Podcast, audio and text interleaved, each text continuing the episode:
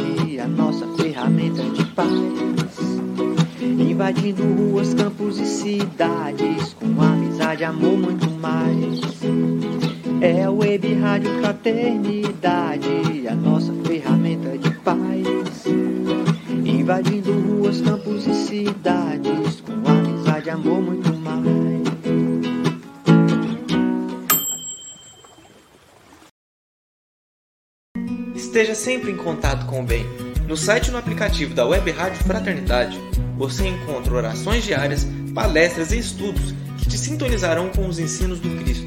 Para acessá-los, basta entrar no site www.radiofraternidade.com.br ou baixar o aplicativo da Rádio Fraternidade. Neles, você pode ouvir a rádio em tempo real ou acessar o nosso acervo. Web Rádio Fraternidade, a emissora do bem na internet.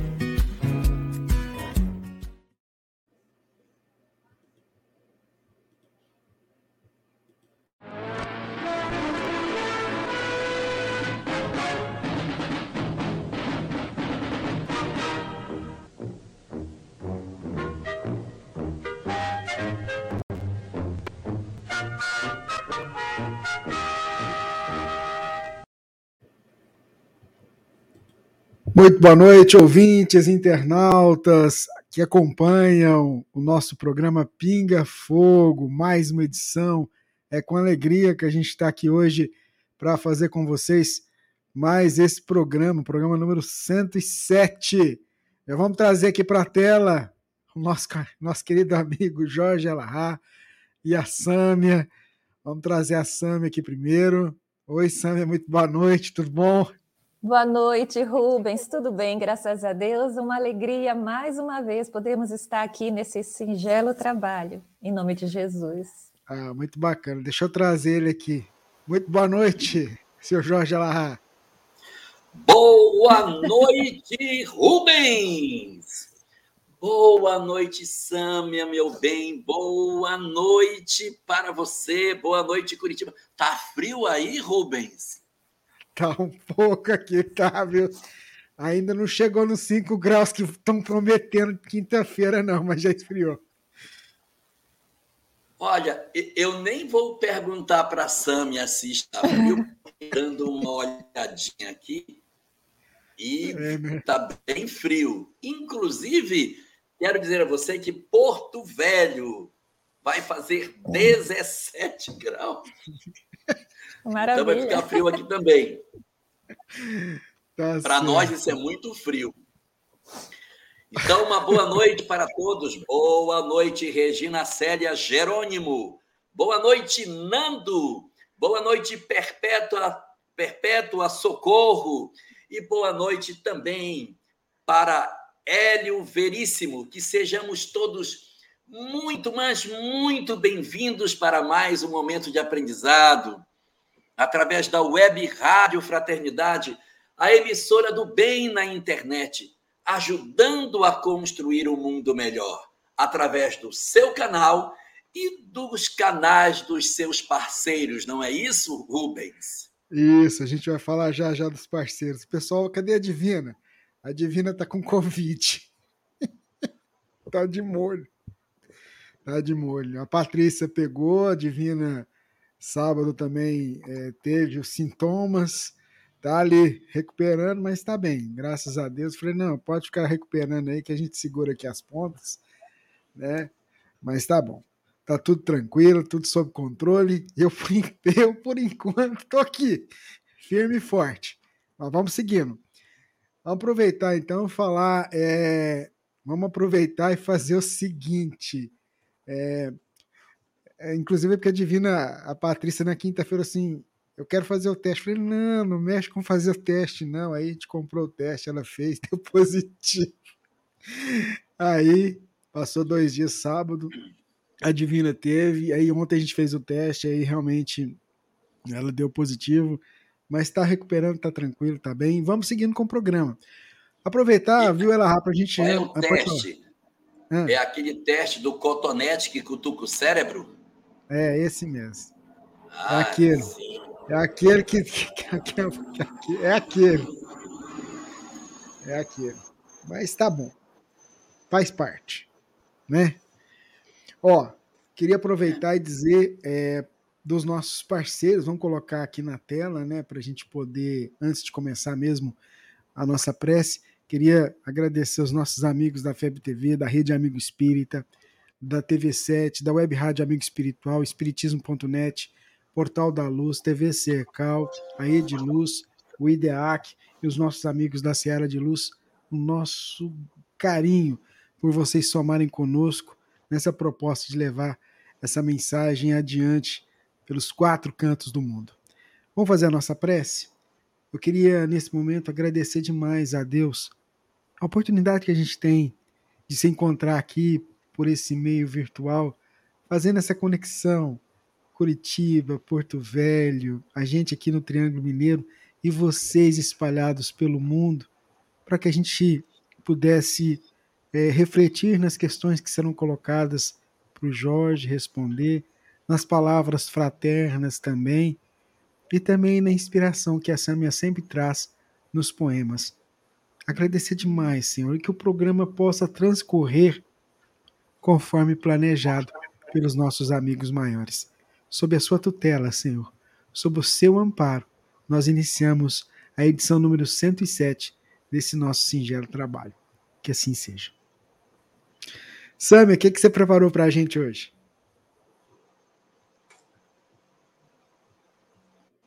Seu microfone, tá som. Eu trouxe um poema intitulado O Som do Silêncio. Ele é um convite para que a gente cale um pouco os ruídos do dia a dia, aqueles convites para a gente se entregar às ilusões e comece a fazer silêncio para ouvir o que realmente vale a pena na vida.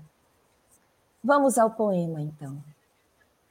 O mais belo som é o som do silêncio, que abranda o ruído que grita de fora retira a trava em teus olhos sedentos e revela-te encantos ocultos outrora.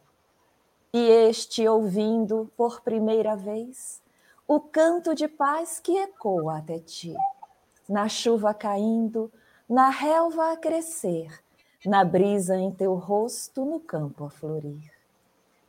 Percebes agora que a tua jornada é plena de leves pequenos encantos, pequenas ternuras que ao longo da estrada consolam teus dias, enxugam teus prantos. Estão no olhar dos filhinhos amados, no terno regaço da mãe já idosa, no sol que te oferta de novo seus raios, na luz das estrelas da noite em que choras estão no carinho de cada bom dia, no chiar do portão que anuncia o amado, no vaso florido em plena magia, na dor que te cura dos erros passados. Porque no silêncio em que te comprases, o amor se revela ao teu novo olhar. Avistas em tudo um mar de milagres e resgatas em ti o poder de amar. Obrigada. Muito bem, Sâmia. Bacana a gente poder acompanhar, é, você trazer essa, essa mensagem através do poema. E o que, que a gente pode refletir, Jorge?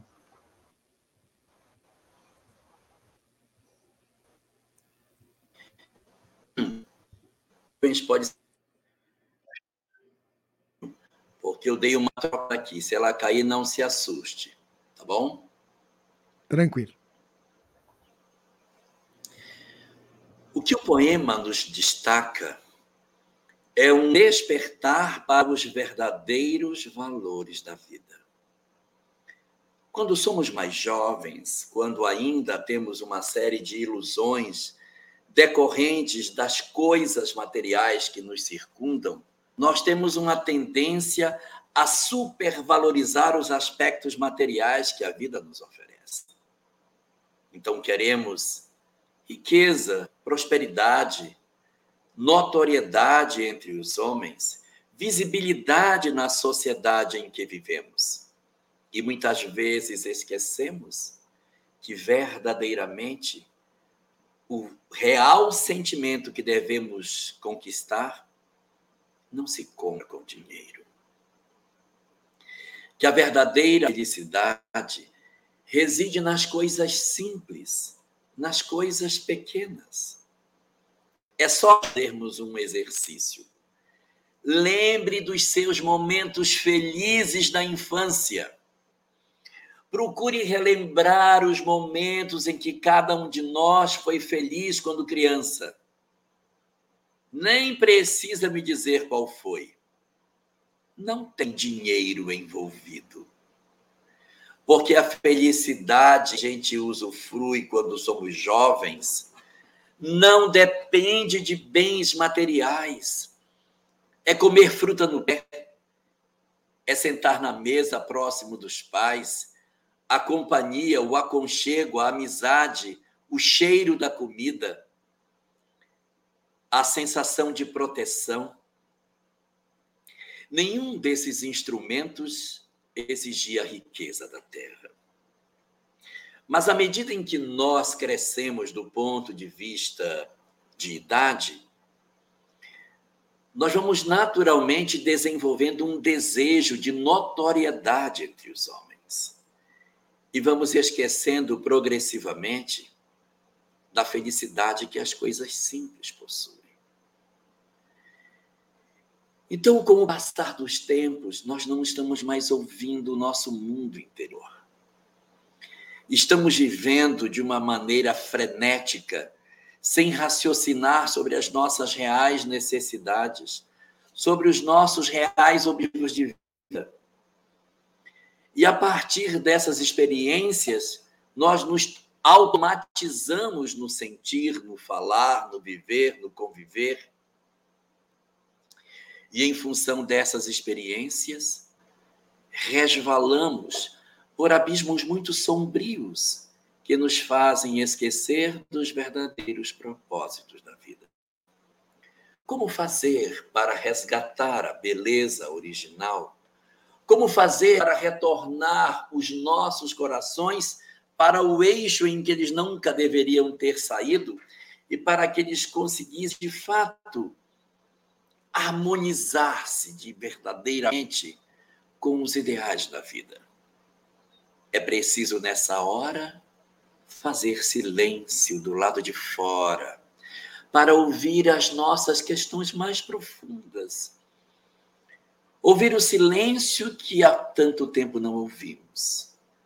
Resgatar os nossos verdadeiros objetivos de vida e descobrir que não precisamos de tanto para sermos felizes. Que podemos ser felizes com menos menos materialidade e mais amor. Sentir que as questões essenciais da vida não são as coisas, mas as pessoas. Descobrir a capacidade de amar o que é imperfeito, a capacidade de admirar aquilo que temos que possui defeito. Porque, sim, essa é a grande virtude do ser humano amar o que sabe que é imperfeito, porque é essa imperfeição do outro que demonstra a nossa capacidade de sermos como Deus, que ama a perfectibilidade em nós, ainda que nós não a tenhamos. Então, nessa convocação que o poema que a Sâmia trouxe nos faz, Façamos um esforço para ouvir o silêncio interior, para perguntarmos no interior de nós próprios o que busco verdadeiramente na vida, por que corro tão freneticamente nas coisas, o que eu estou verdadeiramente buscando. E assim, reorganizar, reaprumar as nossas ações e redescobrir, como diz Delfina de Girardin, no item 24 do capítulo 5 do Evangelho segundo o Espiritismo, na mensagem A Desgraça Real, verdadeiramente aquilo que achamos que é felicidade é motivo de queda para muitos de nós. Aprendamos assim a valorizar o simples, aprendamos a valorizar aquilo que o dinheiro não compra e redescubramos o caminho da felicidade legítima que pode verdadeiramente dar um sentido novo às nossas existências e nos dar verdadeiramente felizes. Bacana. Samia, você quer falar alguma coisa? É só colocar que por tudo que o Elahá colocou agora, a gente observa que ser feliz, ter um estado de paz interior, é uma opção. Está nas nossas mãos e às vezes a gente coloca na mão dos outros. Né? Então vamos assumir as rédeas das nossas vidas, do nosso equilíbrio, da nossa paz e optar por sermos felizes, realmente, apesar dos desafios da vida. É isso mesmo. Sâmia, Gratidão mais uma vez, muito obrigado, viu? E vamos que vamos, ó, sagadasalmas.com.br. Esse e outros poemas lindos você pode acessar lá, viu? E lá você tem um caminho para o Instagram pro, e para o canal no YouTube também. Gratidão, Sami. Gratidão, Rubens, pela oportunidade, pelo carinho de todos vocês e gratidão, acima de tudo, a esse Cristo que nos permite o trabalho. Até mais para vocês e bom pinga-fogo. Então tá bom. Quer falar tchau? Pode falar, Jorge. Boa noite, Samia. Boa noite, Elahá. Boa, Boa noite. sorte. Boa noite. grande beijo para você. Ah, obrigado. um grande beijo para você. Beijo, beijo a todos. Até logo. Tchau, tchau. Muito bem, então vamos lá, né, Jorge? Vamos ao trabalho, vamos seguir aqui com, os, com as perguntas. O Pinga, eu estava todo desacostumado a fazer sozinho. Vamos lá, né? Vamos lá. Primeira pergunta, Jorge. Jorge, por que, que sentimos. Esquisito, né? É, tá faltando alguma coisa. ai, ai. Vamos lá. Jorge, por que, que sentimos muitas dores ou mal-estar em certos ambientes? Isso mesmo a gente estando bem. Isso pode ser influência espiritual? Olha, a doutrina espírita fala que as nossas percepções espirituais elas só podem ser evocadas depois que as, os aspectos físicos tenham sido esgotados. Porque se uma pessoa está passando por uma enfermidade física, se alguém está passando por uma doença física, ela vai ter um mal-estar físico. Então nós não podemos dizer assim, ai, estou sentindo uma dor de cabeça me sentindo febril, estou com tosse. Eu acho que é algum espírito que encostou em mim. Não. Pode não ser. Pode ser um fenômeno plenamente físico. Pode ser uma gripe. Pode ser H1N1. Pode ser uma Covid, ninguém sabe. Pode ser uma doença infecciosa qualquer. Então, o nosso primeiro movimento é o movimento de observarmos primeiro se não é um processo orgânico que está acontecendo. Se eu percebo um estar na minha vida, eu, eu tenho que primeiro investigar se isso não raízes do ponto de vista material. Esgotar essa parte, analisei e não é material, aí a gente pode cogitar a questão espiritual. Como também a gente perceber que a gente fica doente em determinados ambientes. Eu dizer assim: olha, eu estou muito bem, mas toda vez que eu vou na casa de Fulano, quando eu entro, eu sinto mal. Fico mal, me dá dor de cabeça, me dá enjoo, me dá irritação, me dá palpitação, sinto uma pressão no meu peito. E quando eu saio, passa. Então, provavelmente seja uma questão de cunho espiritual. Pode ser que a casa de fulano tenha alguma coisa que nos faça mal, é possível, né? De repente você tem um, uma pessoa que mora em La Paz e você mora no Rio de Janeiro, então você mora ao nível do mar, viaja para La Paz, nossa, eu sinto uma dor de cabeça, fico fraco, não tenho vontade de fazer as coisas. É porque na mudança de altitude a gente sente isso. Então a gente não pode, como primeiro movimento, dizer essa é uma questão espiritual. Primeiro a gente olha os aspectos físicos. Se não forem, aí a gente remete aos aspectos espirituais. Indo para os aspectos espirituais, os sintomas é, podem ser muito próximos de sintomas físicos.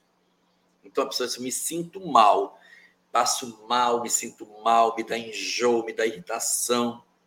Essas são características muito típicas de processos de influência espiritual. Sim, isso é muito comum. Espíritos influenciando e produzindo esses fenômenos. E só para terminar, é importante observar que os fenômenos aos quais nós estamos submetidos não podem ser interpretados à conta de físicos, espirituais, psicológicos, porque o homem é um ser integral. Então, um acaba interferindo no outro e não podemos desconsiderar que esse ser trino, que é corpo, mente e espírito, interage nas suas faces uma sobre a outra, produzindo processos de mal-estar que vêm de uma fonte ou da outra. Por exemplo, recebi uma notícia que me impactou fortemente. Fiquei emocionalmente abalado, meu corpo sentiu a influência e os espíritos perturbadores podem ter se aproximado de mim. Veja, uma única ocorrência pode ter causas diversas, contribuindo conjuntamente para o estado que nós nos encontramos, do ponto de vista físico, emocional e espiritual. Muito bem, esse é o nosso Pinga Fogo, edição número 107, 16 de maio de 2022. Vamos para a próxima pergunta, Jorge. É, se fala muito em suicídio. E os criminosos que cometem crimes terríveis? O que, que acontece com eles, Jorge? Os crimes, eles dependem fundamentalmente da compreensão que as pessoas tenham. Quanto mais compreensão o espírito tem do mal que pratica, tanto mais aquela atitude é, reflete sobre a sua felicidade. Em O Livro dos Espíritos, existe uma questão, eu não vou lembrar agora, acho que é a 637, que diz assim: desse modo, o homem civilizado que comete uma simples injustiça é mais culpado do que o selvagem que se entrega aos seus instintos. Então, se eu tenho um espírito que ainda não tem uma compreensão clara da lei de causa e efeito, ele comete um desatino, ele comete um crime, ele assassina alguém, qual é a responsabilidade que ele tem? Depende da compreensão que ele tem. Então, quando eu possuo uma compreensão mais dilatada da vida, as minhas cobranças da minha consciência são maiores. Então, consequentemente, eu sinto mais o peso dos meus delitos. O que conhece menos, sente menos. Mas voltemos para o ponto inicial da sua pergunta. Fala-se tanto de suicídio e os criminosos também respondem, também experimentam sofrimentos atrozes. Se você tiver a oportunidade de ler a obra Obreiros da Vida Eterna, você vai ver uma página da obra marcada por um fosso, aonde eram lançadas as entidades cheias de culpa. E há um outro momento do livro que possui uma cena muito parecida com o filme Amor Além da Vida, que é um mar de cabeças no mundo espiritual, uma quantidade imensa de espíritos em processo de sofrimento. Então, nós não podemos considerar que os criminosos, os que cometeram um assassinato, alguma coisa parecida, vão passar indênis das responsabilidades que têm. Eles também têm. Mas veja, da mesma forma que há uma preocupação em dizer que os suicidas terão a possibilidade de se recuperarem, os que assassinaram também. Não existe nenhum erro que se cometa que não tenha solução. Por maior que seja o nosso delito, o amor de Deus é sempre maior. A sua misericórdia vai sempre nos alcançar. Ocorre que a criatura que comete o suicídio, ela evoca em nós muito mais sentimento de dor, de tristeza. Então a espiritualidade procura nos trazer mais informações sobre eles. Mas as entidades que cometeram algum tipo de delito mais grave também encontrarão seus processos de dor, de reajuste, demorarão um tempo maior ou menor no mundo espiritual e depois de sofrimentos, angústias e dores também se levantarão, porque nenhum de nós está esquecido da misericórdia divina. E a seu turno também resgates serão resgatados e muito frequentemente renascem muito próximo dos seus desafetos para tentarem resolver os seus desajustes quando o perdão não aconteceu entre os envolvidos. Quando A machuca B e B, que é a vítima, perdoa seu algoz, a vítima se desembaraça nesse processo da lei de causa e efeito e abre a possibilidade de ter novas experiências. E o algoz, que cometeu o delito, vai se recuperar com outras pessoas, não necessariamente sua vítima, porque sua vítima se desembaraçou dele pelos laços do perdão. Então, perdoar é sempre excelente política se você é a vítima. Mas se você é o algoz, é importante saber que, apesar dos processos de dificuldade que nós apresentamos após a morte, todos, sem exceção, teremos as nossas penas em condições de recuperação a partir do momento em que mudamos e passamos a ter a oportunidade de recomeçar para caminhar na direção da felicidade, porque este sim é o destino de todos nós. Muito bem, Jorge Alahar, no nosso programa de perguntas e respostas, programa espírita de perguntas e respostas, Pinga Fogo. Tá tomando água? Apesar de estar tá frio aí, vai tomando água, hein? Esqueceu de pegar água? Então vai lá pegar, água, que eu, pega lá que eu seguro aqui, vai lá. pode, Jorge, pode ler do que eu ouço. Ah, pode ouve? ler que eu ouço. ouço. Então tá bom. Então vamos lá. Então vai lá. Enquanto o Jorge Alarra vai buscar água, a gente vai trazer a próxima pergunta. É, deixa eu pegar ela aqui. A próxima pergunta, Jorge, é o seguinte. Eu gostaria de entender melhor o primeiro milagre de Jesus a referência do vinho, álcool. Qual é a essência é, dessa passagem, Jorge? É, esse chamado milagre das bodas de Caná é considerado o primeiro dos milagres realizado por Jesus a pedido de Maria. É ela que pede para que ele transforme água em vinho. E ela então, ele então, a pedido dela, realiza e transforma água em vinho no casamento para que as pessoas possam continuar a festa. A sua pergunta ela está contida no livro Boa Nova, quando Pedro, o apóstolo, indaga Jesus sobre isso, dizendo: Mas, Senhor, transformar água em vinho?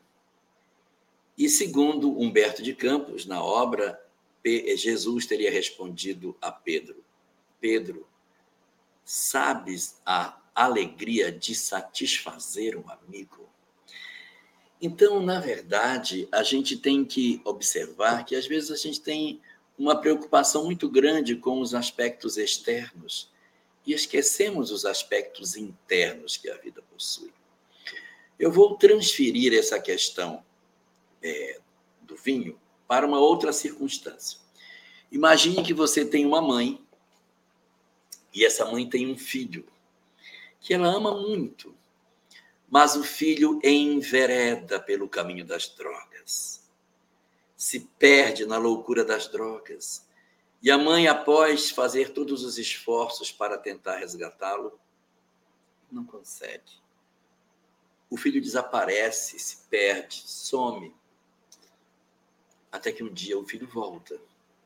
O filho reaparece e diz: Mãe, estou fazendo um esforço enorme para deixar as drogas. Apareceu uma coisa nova na minha vida e eu eu estou aproveitando essa oportunidade, estou mudando a minha vida. Eu entrei para uma determinada corrente religiosa do protestantismo e fala para nós qual é. A mãe ouve o filho contar que está indo no culto protestante. E ela diz, e ele diz a ela: O meu pastor quer lhe conhecer. Ele quer falar com a senhora, quer que a senhora vá na minha igreja. O que deve fazer essa mãe? Já que ela é espírita, ela vai entrar num templo protestante? Ela vai participar de um culto na presença de pessoas que creem de maneira diferente da dela? Ou ela, a serviço do resgate do filho, visita a igreja? Que deve a mãe fazer? E aí, nessa hora, é muito importante perceber o propósito maior. Então, às vezes, a gente fica medindo as coisas do lado de fora e esquecemos de perceber as coisas do lado de dentro. Se nossos filhos nos convocarem para uma tarefa desse tipo, vá. Abrace o pastor. Diga da sua gratidão Assista um culto com ele. Aprenda as músicas, estimule-o a participar. Isso não fere as suas convicções. Às vezes, nós estamos em determinados ambientes e realizar o trabalho de garantir uma absoluta e estrita pureza doutrinária pode comprometer até a própria harmonia do nosso lar. Então, muitas vezes, a pretexto do, do bem maior, a gente senta e diz: muito bem, vamos lá. O que é que temos para fazer? Eu não preciso descer, não preciso beber do vinho. Se é isso que vocês querem, estar com vocês. Na alegria que vocês têm, porque é importante estar com os homens como vivem os homens. Se meu pai tem uma vida que gosta de álcool e ele está celebrando o aniversário dele de 90 anos, eu vou dizer: eu não vou para o seu aniversário porque o senhor bebe. O dia que o senhor parar de beber, eu vou para o seu aniversário, mas eu não vou assistir bebida porque eu não suporto álcool. É razoável? Então, nessas horas, é muito importante nós ponderarmos também os aspectos do que diz respeito a mim. Eu não vou beber e me embriagar, mas se é essa a condição que se está, assim será. E é muito importante observar que na cultura judaica o álcool é usado em todas as liturgias. Todas as cerimônias do Shabat, todas elas sempre se utiliza vinho, a Geffen. É usado em todas as celebrações. Isso é da natureza cultural. Isso não pode ser esquecido. A gente fazer esse tipo de coisa. Era como se nós transpuséssemos para o nosso momento presente nós sermos convidados para uma feijoada e dizer: Eu não vou, que tem um animal morto dentro desse balde cheio de feijão, com ele dentro. É importante perceber os aspectos culturais. E como diz o Evangelho segundo o Espiritismo, o homem de bem é para viver com os homens como vivem os homens. Muito bem, Jorge Elahá. Vamos seguindo aqui com o nosso Pinga Fogo. Ah, o Fábio Davidson, lá de Santa Maria, está perguntando o seguinte, ó. É, quem é Teófilo que Lucas faz menção em seu evangelho e em Atos? Tem-se alguma notícia sobre esse Teófilo? Obrigado. Ah, esse, esse Teófilo colocado, ele é fruto de muitas discussões. Né? Muitas pessoas procuram encontrar quem é esse Teófilo. Há alguns que dizem que ele é realmente alguém. E outros que ele seja um apelido de outro alguém. Então, é, há uma pessoa que é chamado de Teófilo, significa amigo de Deus. Teó, Deus, Filo, amigo. Amigo de Deus. Então, alguns dizem, não, Teófilo é uma pessoa, é um amigo de, Paulo, de, de Lucas, e ele escreve para Teófilo. E outros dizem, não, ele está escrevendo para o amigo de Deus, e é chamado de Teófilo, querendo de dizer que é uma pessoa que representa esse ideário, alguém que é o amigo de Deus para quem as cartas se dirigem. Muito bem. A Angélica está acompanhando a gente e a dúvida que ela tem, Jorge, é a seguinte, ó. Por que, que temos que reencarnar centenas de vezes, sempre num eterno resgatar os débitos, um vingando do outro? Na verdade, nós não precisamos disso, não. Somos nós que fazemos um baixo aproveitamento das nossas existências. Eu pergunto a você: que impede você de fazer todo o bem que você já sabe que tem que viver? Porque você não faz tudo o que sabe. Porque você ainda se condena a, a praticar aquilo que você tem compreensão de que lhe faz mal. Então, existe nas nossas mentes uma espécie de esquizofrenia, porque eu conheço algo, mas eu ajo de maneira diferente do que eu sei. Essa distância entre cérebro e coração é típica dos espíritos do nosso grau de evolução. Então, é, quando nós temos a possibilidade de viver esse experimento do conhecimento da reencarnação, é para garantir a nós um melhor aproveitamento do nosso tempo como encarnados. Ah, e às vezes a gente aproveita tão erradamente. Então, não é Deus que diz, você vai reencarnar 500 mil vezes. Não. Sou euzinho, sou eu, eu mesmo, que não consigo fazer a mudança que eu tenho que realizar. Sou eu que me impeço de progredir pela minha própria decisão no meu livre-arbítrio. Então não há uma condenação do Senhor determinando o número de encarnações. Somos nós que, por não sabermos aproveitar o valoroso tesouro das horas, encarnamos e reencarnamos repetindo experiências semelhantes. Mas eu quero investigar um pontinho da sua pergunta, quando você diz um ferindo ao outro reciprocamente. Isso não está na lei de Deus.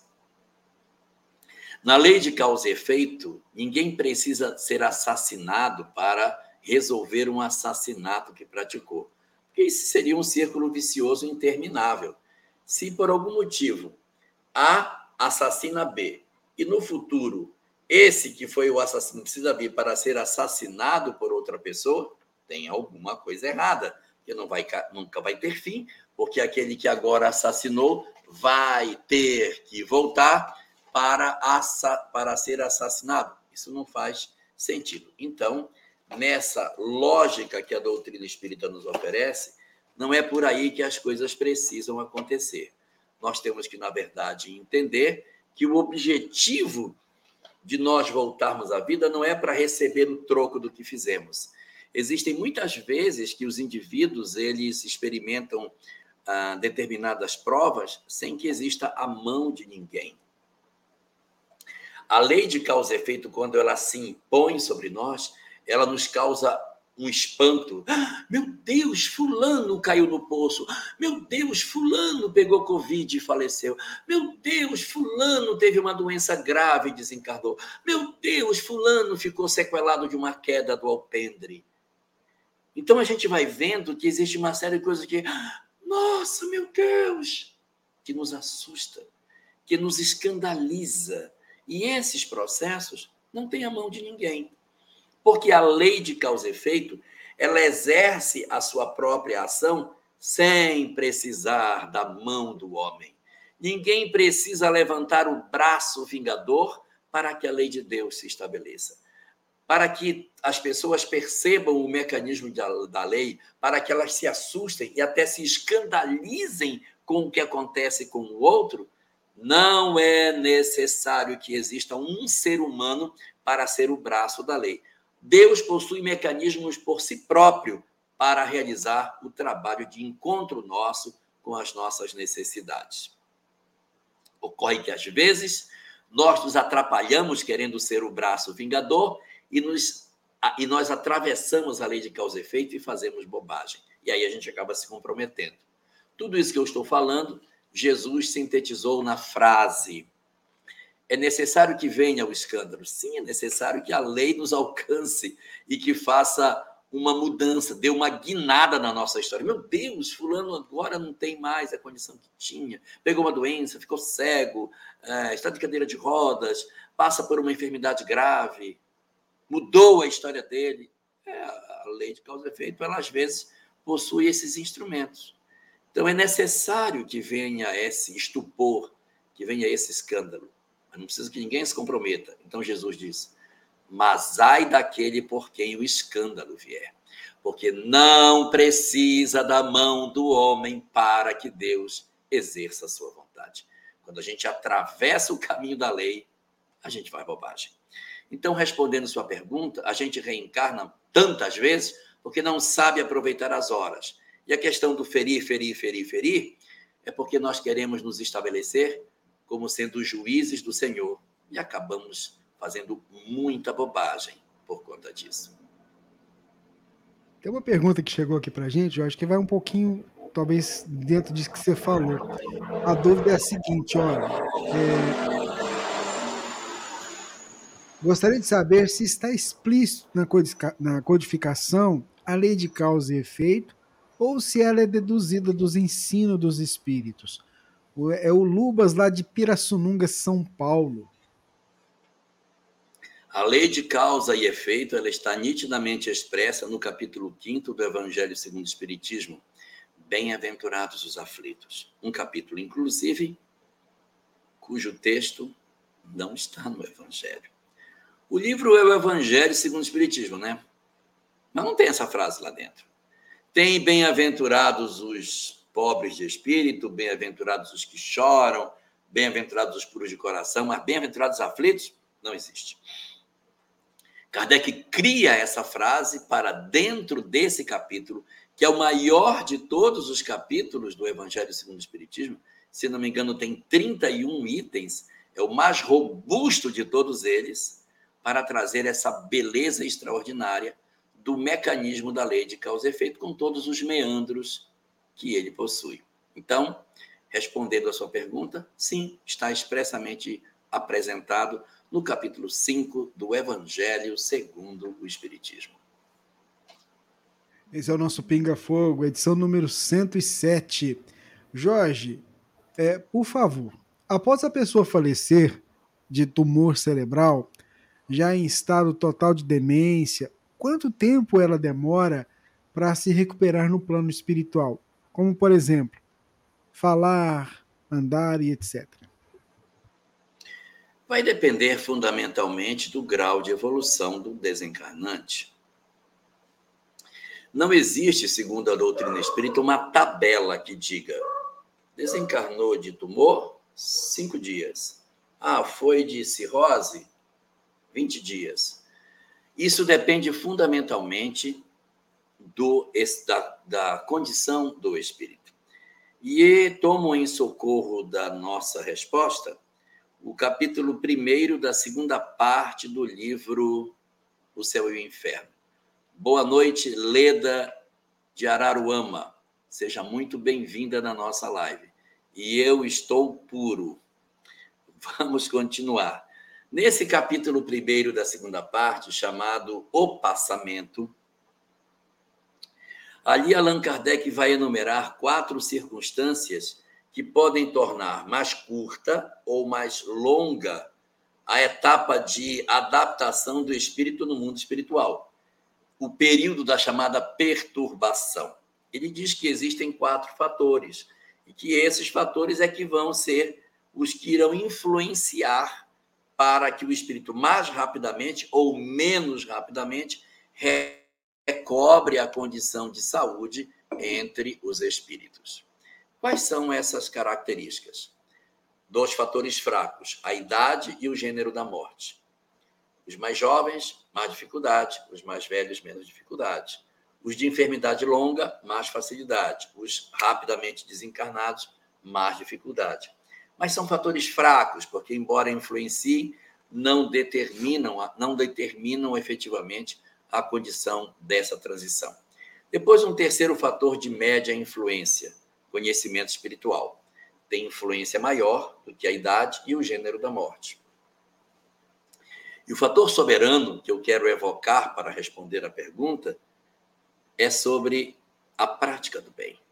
Ele diz que o período de perturbação do espírito do lado de lá depende da idade, mas é pouco. Depende do gênero da morte, mas é pouco. Depende do conhecimento espiritual que se tenha, mas não é tão, tão relevante. O fator preponderante, soberano, para garantir a condição de que uma pessoa rapidamente se recupere no mundo espiritual, que faça com que uma pessoa que tem um tumor no cérebro tenha um tempo menor ou maior, é a prática do bem. Está lá nessa parte e na questão 982 de O Livro dos Espíritos. Nesses dois pontos da obra kardeciana, você vai perceber nitidamente que, a partir da compreensão sobre isso, não são os fatores corporais que determinarão o tempo de transição, mas sim a grandeza do amor que cada um de nós traz dentro de si para mais prontamente o espírito estar de pé no mundo espiritual. Muito bem, Jorge. Tem uma pergunta aqui, a gente já, você já até comentou isso aqui em alguns programas, mas é, eu queria que você falasse para nossa irmã o seguinte: ó, gostaria de saber o que, que a espiritualidade acha da cremação. Por quê? Minha querida irmã faleceu quase no Dia das Mães e ainda não foi cremada. Peço oração e muita luz para ela. Ela também era espírita. Ela sabe o que está acontecendo nesses momentos? Ela vê e entende o que houve com ela, muito triste para nós da família nesses momentos. Então ela queria que você falasse um pouquinho sobre isso. Ela faleceu no dia das mães. Então ela faleceu no dia 8. Nós estamos hoje no dia 16. Nós temos hoje, então, oito dias do falecimento dela. A literatura espírita ela não propõe uma cremação imediata após a desencarnação, pela possibilidade de que o espírito ainda possua é, vínculos maiores com o corpo, dificultando com que ela se desembarace e possa ter algum, alguma percepção sobre o que está acontecendo no corpo físico dela. Então, acaba se não aconselhando esse processo de cremação. Mas a obra O Consolador de Emmanuel traz uma questão sobre isso lá. Existe um momento da obra, eu não vou arriscar a questão, parece que é 115, mas eu posso conferir depois. É, essa questão ela oferece através dela, uma série de informações de Emmanuel, em que ele sugere um tempo não inferior a 72 horas para que a gente possa é, proceder com a, a cremação, porque seria um tempo razoável para que, de repente, uma boa parte das pessoas se desembarassem do corpo físico. Então, toda essa discussão nos ajuda a conduzir a lógica para o o seguinte pensamento: muito importante nós não permitirmos uma, uma cremação imediata, sob pena da pessoa, de repente, ainda estar vinculada ao corpo físico. Como sua irmã já tem oito dias que já desencarnou, é um tempo que a gente pode dizer, olha, é, a pessoa, se ela poderia, se ela precisaria desencarnar, precisava desapegar, desenlaçar, em oito dias já é um tempo bastante razoável. E a questão é a questão 151, acabei de verificar aqui. Depois você pega o livro Consolador e consulta. Questão 151 é que trata desse assunto. Então, resumidamente, eu diria o seguinte: aconselhável não é. Como já passou oito dias e sua irmã era espírita, é até satisfatório que ela já tenha se desembaraçado que ela tenha compreensão até do que esteja acontecendo, que ela já possua uma, uma compreensão mais nítida. Então, se há da parte da família esse interesse e há esse desejo, então já é possível fazer. Mas a doutrina espírita não trata isso como sendo uma, uma medida saudável. Não, melhor que seja o processo natural. Como já tem oito dias, a família quer, era espírita, então é bem provável que ela já não esteja mais vinculada ao corpo físico, podendo fazer a cremação sem maiores prejuízos para o espírito em si. Muito bem, esse é o nosso Pinga Fogo, edição número 107, 16 de maio de 2022. A gente está aqui e você do lado daí acompanhando conosco o programa, seja agora ao vivo, nosso carinho para cada um de vocês, pessoal que está ouvindo pela Rádio Fraternidade, nosso carinho, o pessoal que vai acompanhar depois, a nossa gratidão também. Ô Jorge, tem uma pergunta aqui que nos chegou, que é a seguinte: olha, meu filho se suicidou há um ano e cinco meses. O psiquiatra nos disse na época que ele tinha personalidade narcisista. Por favor, fale um pouco disso.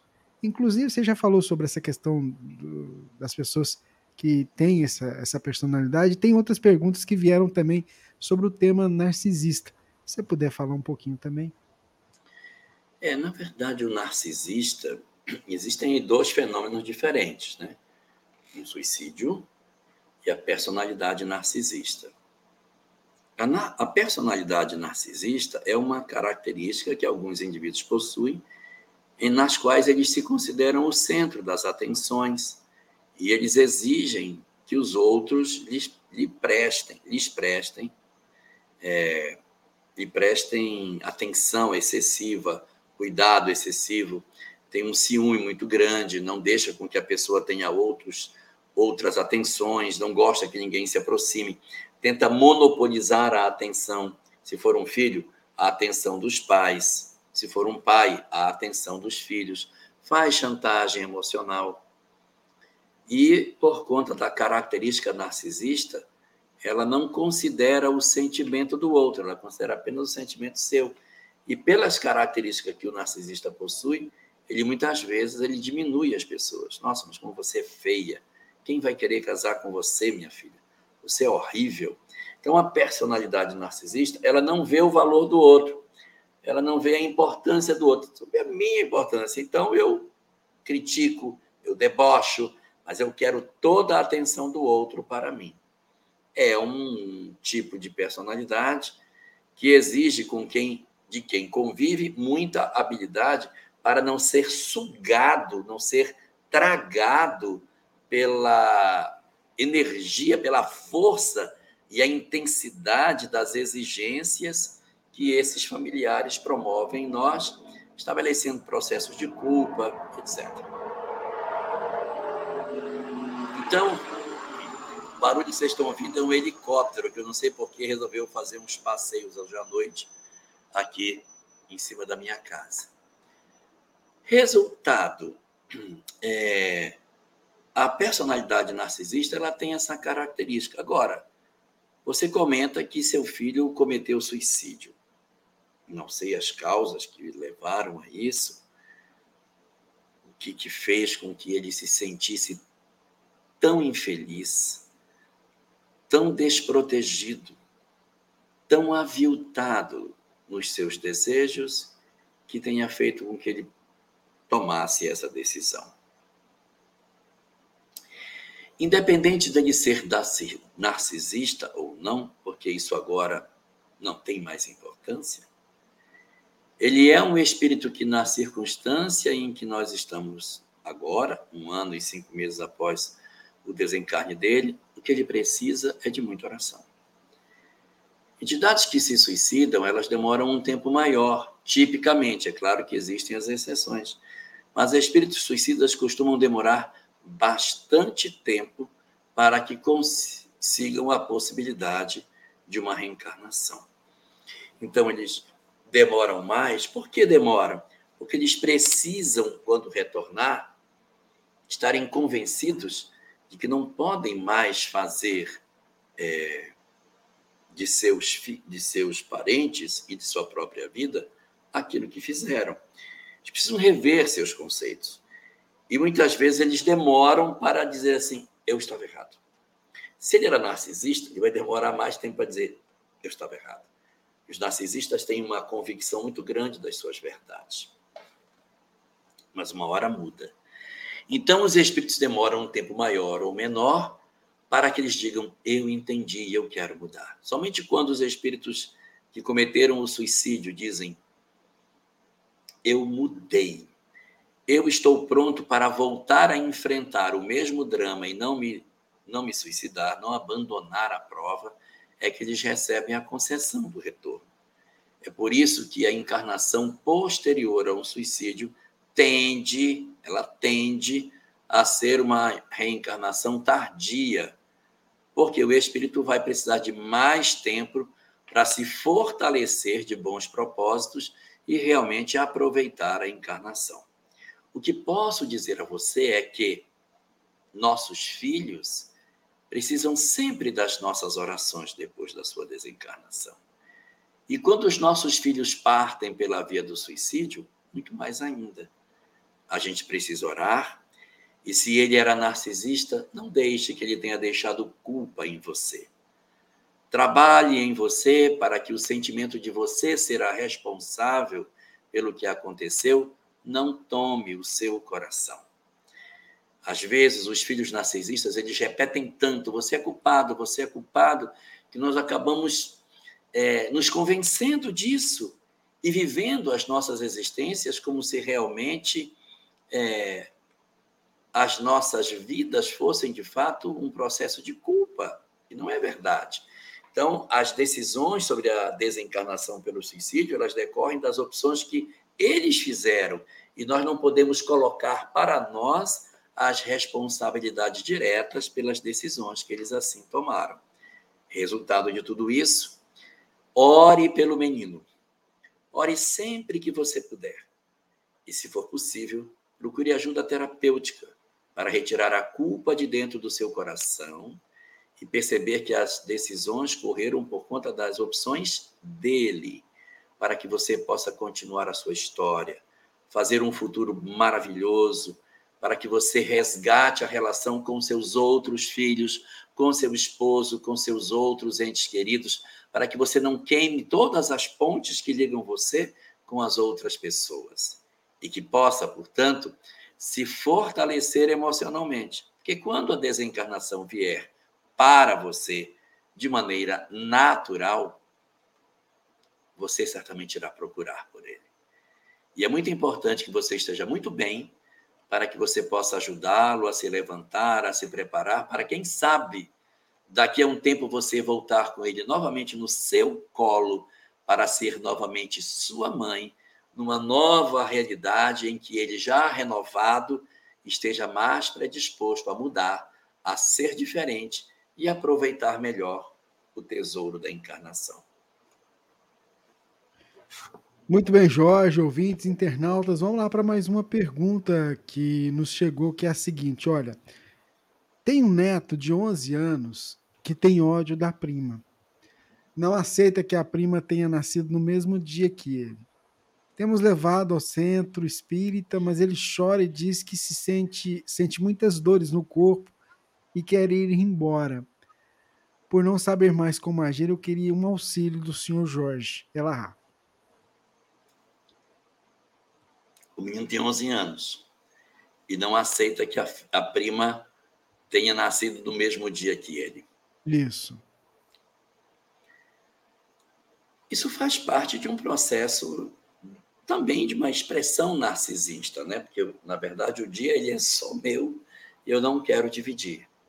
O que, que se pode fazer nessas circunstâncias? Ponto número um. Por que destacar que a prima nasceu no mesmo dia? naturalmente no processo é, de amadurecimento psicológico que ele vai passar, ele vai ter a oportunidade de amadurecer, isso é normal, ele tem 11 anos, ele vai fazer 15, fazer 20, fazer 30, ele vai rever esses conceitos. Então, se ele tem essa fragilidade, não exacerbe isso nele. Não diga, não, você vai ter que aceitar assim sua prima. Bora, repete. O dia não é só meu. Ah, porque se você faz isso, você aprofunda a ferida. Então, simplesmente não toca no assunto. Precisa tocar. Isso não é importante. Então, não supervalorize uma coisa que não tem importância. Não fique muito ansiosa ou preocupada com a atitude dele, porque talvez, ao já ter percebido que você se preocupa, ele utiliza desse instrumento para chamar a sua atenção. Esse pode ser um instrumento do qual ele se vale para que você dê atenção a ele. Hum, já vi que minha mãe me dá total atenção quando eu digo que não aceito que minha prima tenha nascido no mesmo dia que eu. Então eu vou continuar com essa prática para que eu continue tendo toda a atenção dela. Ele pode estar jogando com você e você preocupada com algo que de repente é apenas uma estratégia para ter a sua atenção. Uma segunda coisa que também pode ser feita sem ser de maneira direta, mas subliminar, é destacar pessoas que tenham nascido no mesmo dia que você, não que ele. Artistas de televisão, personagens da história, e aí você dizer: ah, esse cara aí, ele nasceu no mesmo dia que eu. Eu, por exemplo, eu aqui. Eu nasci no mesmo dia que o Janequine.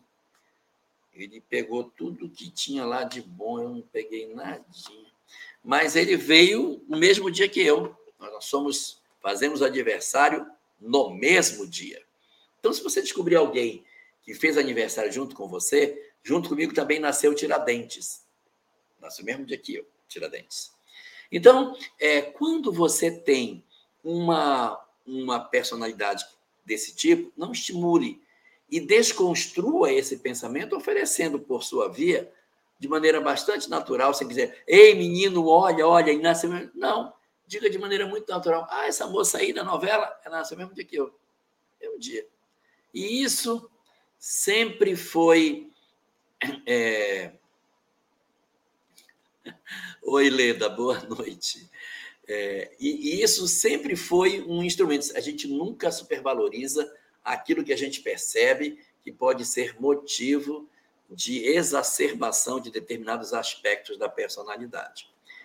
Com relação a ele se dizer irritado, que não quer ir para o centro espírita, será isso real ou será mais uma estratégia da qual ele se vale?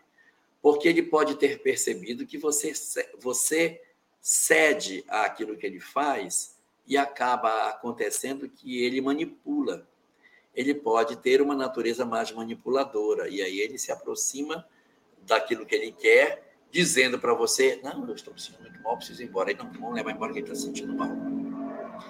Todas essas questões exigem muita atenção da nossa parte. E para cuidar dele, para diminuir essas, essas dores, essas coisas, você pode usar também de estímulo reforçador. Quando ele tiver determinado comportamento de não quero, não gosto, você diz, poxa vida, que pena. Eu ia levar você e a fulana em certo lugar, mas você está com dor, né? Então eu vou deixar você em casa e eu vou sair com ela para ver que nem sempre se ganha quando se manipula. Só que tem um detalhe: se você fizer isso, vai ter que fazer. Não blefe. Se algum dia você precisar se valer desse expediente de dizer eu ia, mas como você não estava, eu não fui, não ceda, porque se você ceder, o tiro sai pela culatra. Se você disser, bom, então eu, eu ia com você em tal local, como você está com dor, eu vou deixar você em casa e eu vou. Não, então eu não. Me leva, me leva, então fica, não, então eu não vou. Aí ele ganha de novo. Ah, então eu. Então, faça ele perceber quem está no controle. No livro A Vida em Família, de Rodolfo Caligares, uma obra excelente, que tem uma série de orientações para a educação de filhos. Os primeiros capítulos são na relação é, entre casais e os capítulos finais da relação de pais e filhos.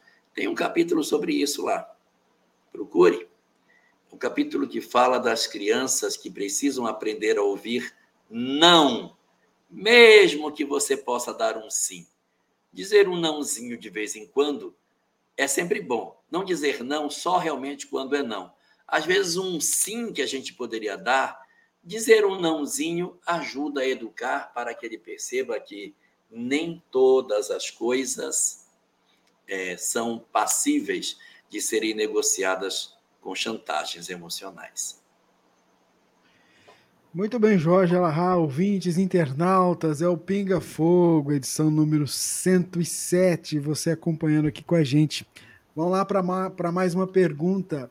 A Vânia queria saber o seguinte: seria possível o senhor indicar algum livro espírita que fale sobre a encarnação de pessoas com deficiência mental? Obrigada e ótima noite a todos. Você lembra? Tem vários. Então, vamos lá. Livro Ação e Reação, de André Luiz. Loucura e Obsessão, de Manuel Filomeno. Um, o livro No Mundo Maior, de André Luiz. São boas expressões de doenças mentais. E também o livro O Céu e o Inferno, de Allan Kardec, o último capítulo da última parte. Maxi, que tem síndrome de Down. É bom dar uma estudada nesse caso também. Então vamos lá, vamos para mais uma pergunta que chegou aqui para a gente. Jorge, em uma conversa com uma pessoa, ela não é espírita. Ela me fez uma pergunta que eu não soube responder e também fiquei curiosa. Então peço ajuda ao Jorge para nos esclarecer. Se Jesus é considerado um mestre e governador do nosso planeta, por que o cristianismo não tem representatividade significativa no Oriente do planeta? Desde já agradeço pelo enorme aprendizado que o programa nos traz. Ah, por que não? Porque o Cristo planetário mandou outros emissários para o Oriente. E o objetivo de Jesus não é que sejamos cristãos, é que vivamos o bem. Importa se é Krishna, se é Buda, Confúcio, Lao Tse ou os pensamentos dos Aranyaques, dos Upanishads contidos nos Vedas? Será que o que importa é o mensageiro ou é a mensagem? A preocupação deveria existir se o Oriente não tivesse sido banhado, se o Oriente não tivesse sido banhado com as informações do amor no, do lado de lá. Se alguém dissesse assim, nossa, mas só veio para o lado de cá essa informação. Essa informação nunca foi para o lado de lá. Não é verdade. Então, nós não temos que nos preocupar com Jesus físico. Não. Nós temos que nos preocupar com a mensagem do amor. Então pergunte ao seu amigo: a mensagem do amor e do perdão não chegou do lado de lá? Nunca apareceu ninguém no Oriente para dizer que temos que perdoar e amar os nossos inimigos? Então consultemos o pensamento do Buda, que belamente nos ensinava: ser como o sândalo que perfuma o machado que o fere.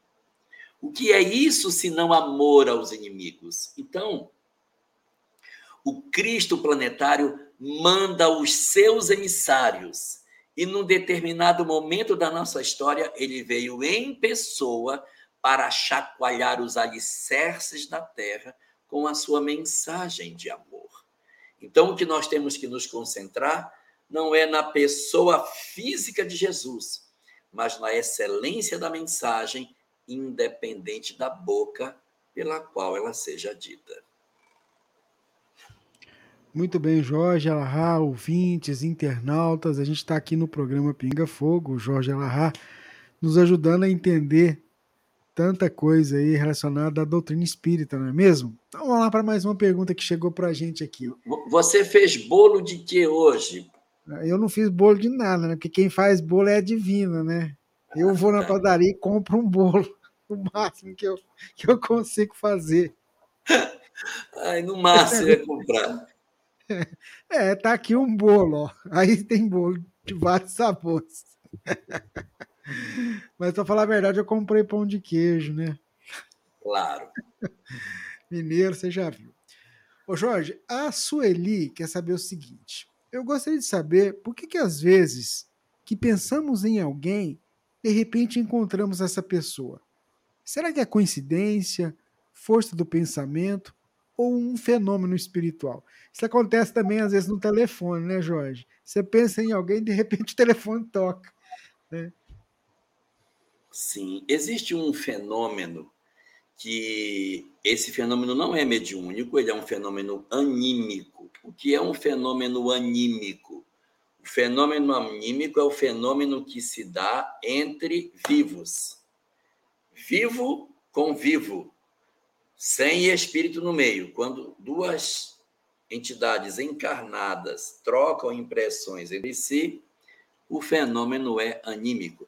Ou quando um encarnado sozinho vive experiências espirituais que não tem nenhum espírito no entorno dela, é uma experiência anímica.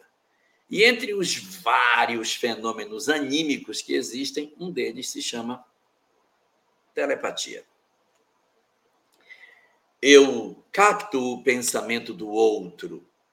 Não precisa ser naquele modelo velho conhecido. Vamos lá, vou me concentrar.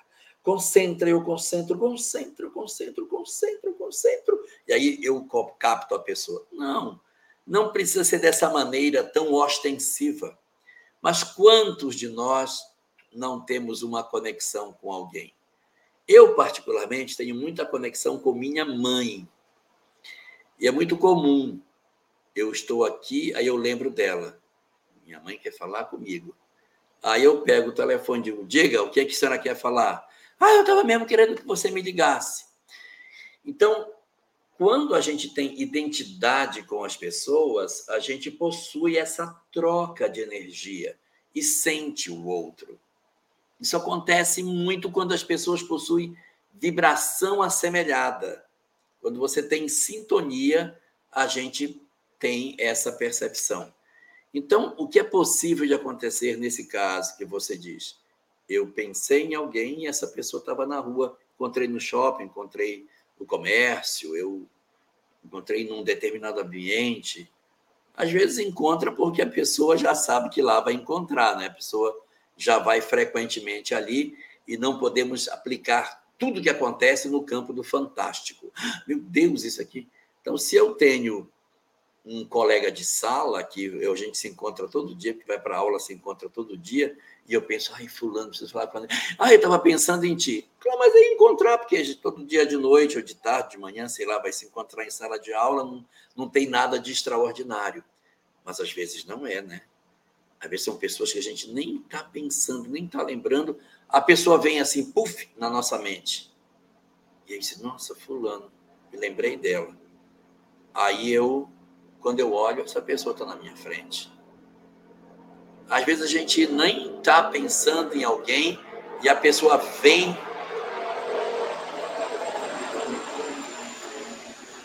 A pessoa vem na nossa memória de uma vez. Tchan! Surge de uma vez só. Às vezes é porque realmente você precisa fazer um contato. Eu, eu, eu ouço muito essas coisas. Quando, quando um pensamento me vem muito forte, eu penso logo que é para eu ligar para essa pessoa. Eu mantenho contato. Está tudo bem com você? Pensei muito em você durante o dia, porque de repente tu está passando uma dificuldade, aproveito para fazer isso. Então, é razoável que a gente considere que seja um aspecto espiritual quando realmente é insólito o encontro com essa pessoa que não tem o hábito de estar no mesmo ambiente que nós. Muito bem, vamos lá. Deve estar tá tendo algum exercício aí, né? Dos helicópteros. ai, ai, mas vamos lá. O importante é que a gente está conseguindo fazer o programa e está muito gostoso, está muito bom. Ô Jorge, tem uma pergunta aqui que, que é muito interessante, que chegou de um dos nossos internautas que estão acompanhando conosco o programa. Ele quer saber o seguinte: como, como é que fica a evolução de reis e rainhas? Pessoas que sempre encarnaram na realeza, como ficam no astral quando se dão conta de que não possuem a grandeza que achavam? É mais fácil, é, perdão, é mais difícil evoluir assim? Olha, nós não podemos considerar que as pessoas que tiveram uma existência como rainhas, como reis, irão naturalmente sempre experimentar essa circunstância. Não. Às vezes a gente encarna como rainha e depois reencarna como plebeu, como pobre. Isso aí não é uma garantia. Então, nós não temos uma condição de espíritos que sempre encarnam nessa perspectiva. A gente tem, sim, algumas entidades que costumam ter uma encarnação mais notável, mas isso não significa que todas as vezes as suas encarnações serão assim, até porque o espírito acaba perdendo a oportunidade de viver determinadas experiências. Né? Então, você tem incursões na realeza, mas depois tem incursões na como plebeu, como um desconstruído do ponto de vista social, muito mais quando essa posição de destaque não nos trouxe os acertos que eram esperados. Dentro da literatura espírita, existe um fenômeno da lei de causa e efeito chamado inversão social expiatória. A inversão social expiatória é a inversão que acontece quando nós percebemos é, um indivíduo que está numa determinada condição social reencarnar no oposto. Nós encontramos casos desse tipo no livro Senzala, em que alguns personagens que eram donos de engenho e que não eram que eram muito cruéis, eles vão reencarnar como escravos nas próprias fazendas que eram suas vão experimentar dores desnecessárias em função da crueldade. No livro Ave Cristo, que se passa na época do imperador Adriano, o livro vai contar lá no finalzinho que Adriano desencarnou e que reencarnou como escravo no próprio império da onde ele era. Então, não existe essa condição de excepcionalidade em que um espírito está sempre numa posição de destaque aristocrático na sociedade. Mergulha e volta, mergulha e volta. Aí você pode dizer, ah, mas eu já vi um cara que ele já reencarnou várias vezes como é, uma personagem importante. É, pode ser, mas só contaram para você as relevantes. De repente ele já teve dez e só lhe contaram duas ou três em que ele é uma notoriedade. E as outras que ele foi um obscuro camponês que a história não anotou o seu nome. Elas também têm que ser consideradas nesse cenário. Muito bem, Jorge Alahá, ouvintes, internautas que estão acompanhando conosco o programa Pinga Fogo, edição número 107. Queria aproveitar e dizer para vocês que estão aí conosco que muitas perguntas que vocês fazem talvez o Jorge já tenha comentado isso em questões em programas anteriores. E aí tem aquela dica para você pesquisar aí no, no, no, banco de perguntas e respostas dos programas anteriores. É só você acessar aí. A gente acabou de postar no, no chatzinho dos nossos canais que estão transmitindo o link que a gente mandou, ou se você quiser também, você pode aí na descrição da nossa transmissão, tem o um link lá dos programas anteriores. Você joga lá o, o termo e aí a busca, a busca é feita e apresenta os programas que o Jorge comentou determinado assunto, tá bom? É, vamos seguindo então com o programa, Jorge. Vamos para a próxima pergunta. É, deixa eu pegar aqui agora. É, vamos lá. Deixa me ver aqui. Vamos. Tá aqui. Ô Jorge, o que, que determina uma reencarnação? Horas ou dias após a, a desencarnação? E qual classe de espíritos que isso pode acontecer com mais frequência? Dá para falar?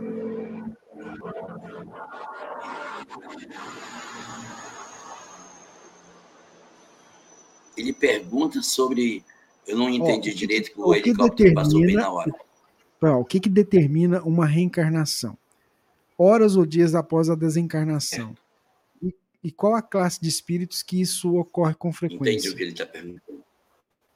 Uhum. Ok. Ele está perguntando o que determina uma reencarnação horas ou dias após a reencarnação. Está dizendo, o que é que determina que o espírito reencarne tão prontamente após a sua desencarnação? Desencarnou e com pouco tempo depois ele já está em processo reencarnatório. Olha, esse fenômeno de prontidão de reencarnação é, muito brusca em relação às anteriores costuma ser mais tipo almas singelas.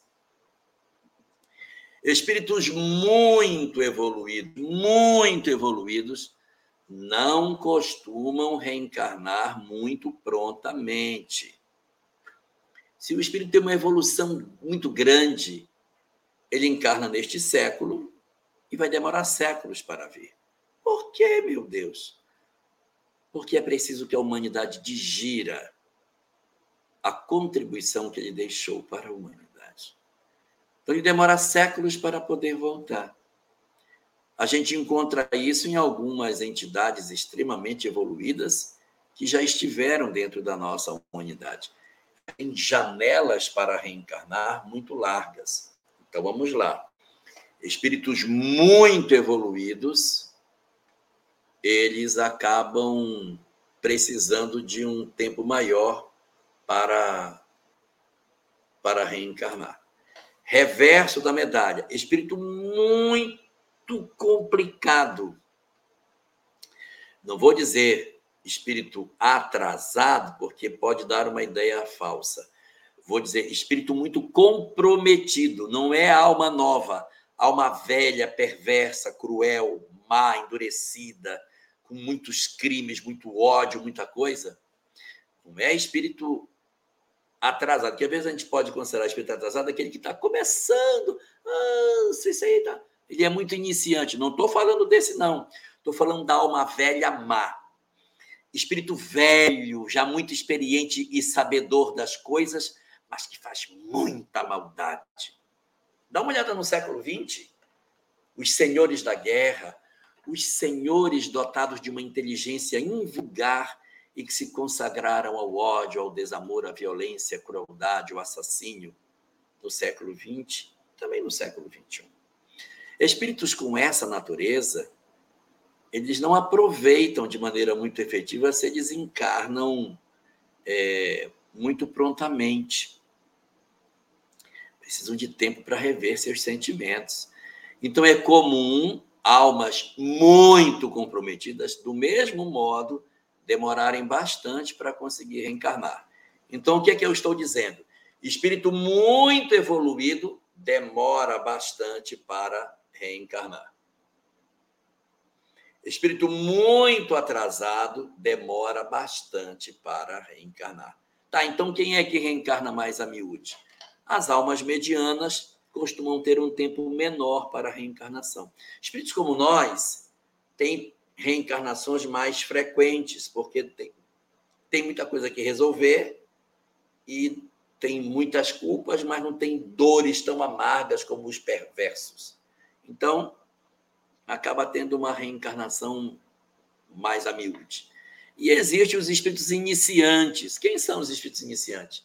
Aqueles que ainda não têm nenhuma história bem construída, almas ainda recém-saídas da infância espiritual, estão começando as suas primeiras encarnações como espíritos, que ainda não têm história de maldade, de perversidade, nem de bondade. Eles estão começando a existência.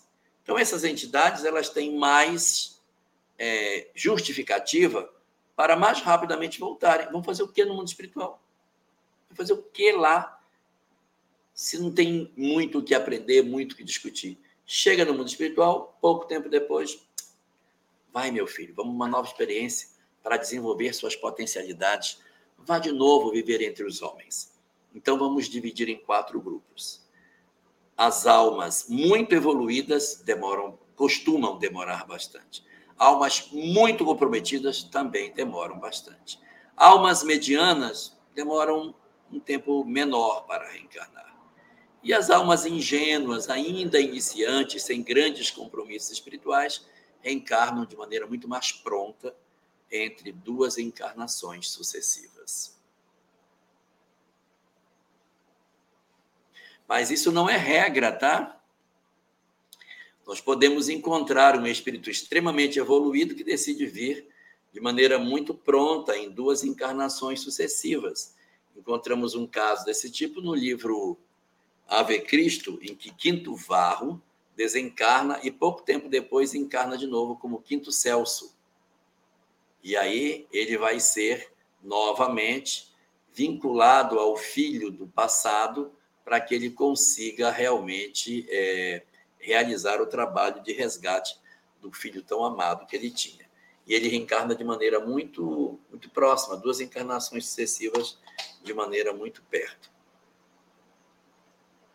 Muito bem, Jorge, ouvintes, internautas que estão conosco acompanhando o, o programa Pinga Fogo.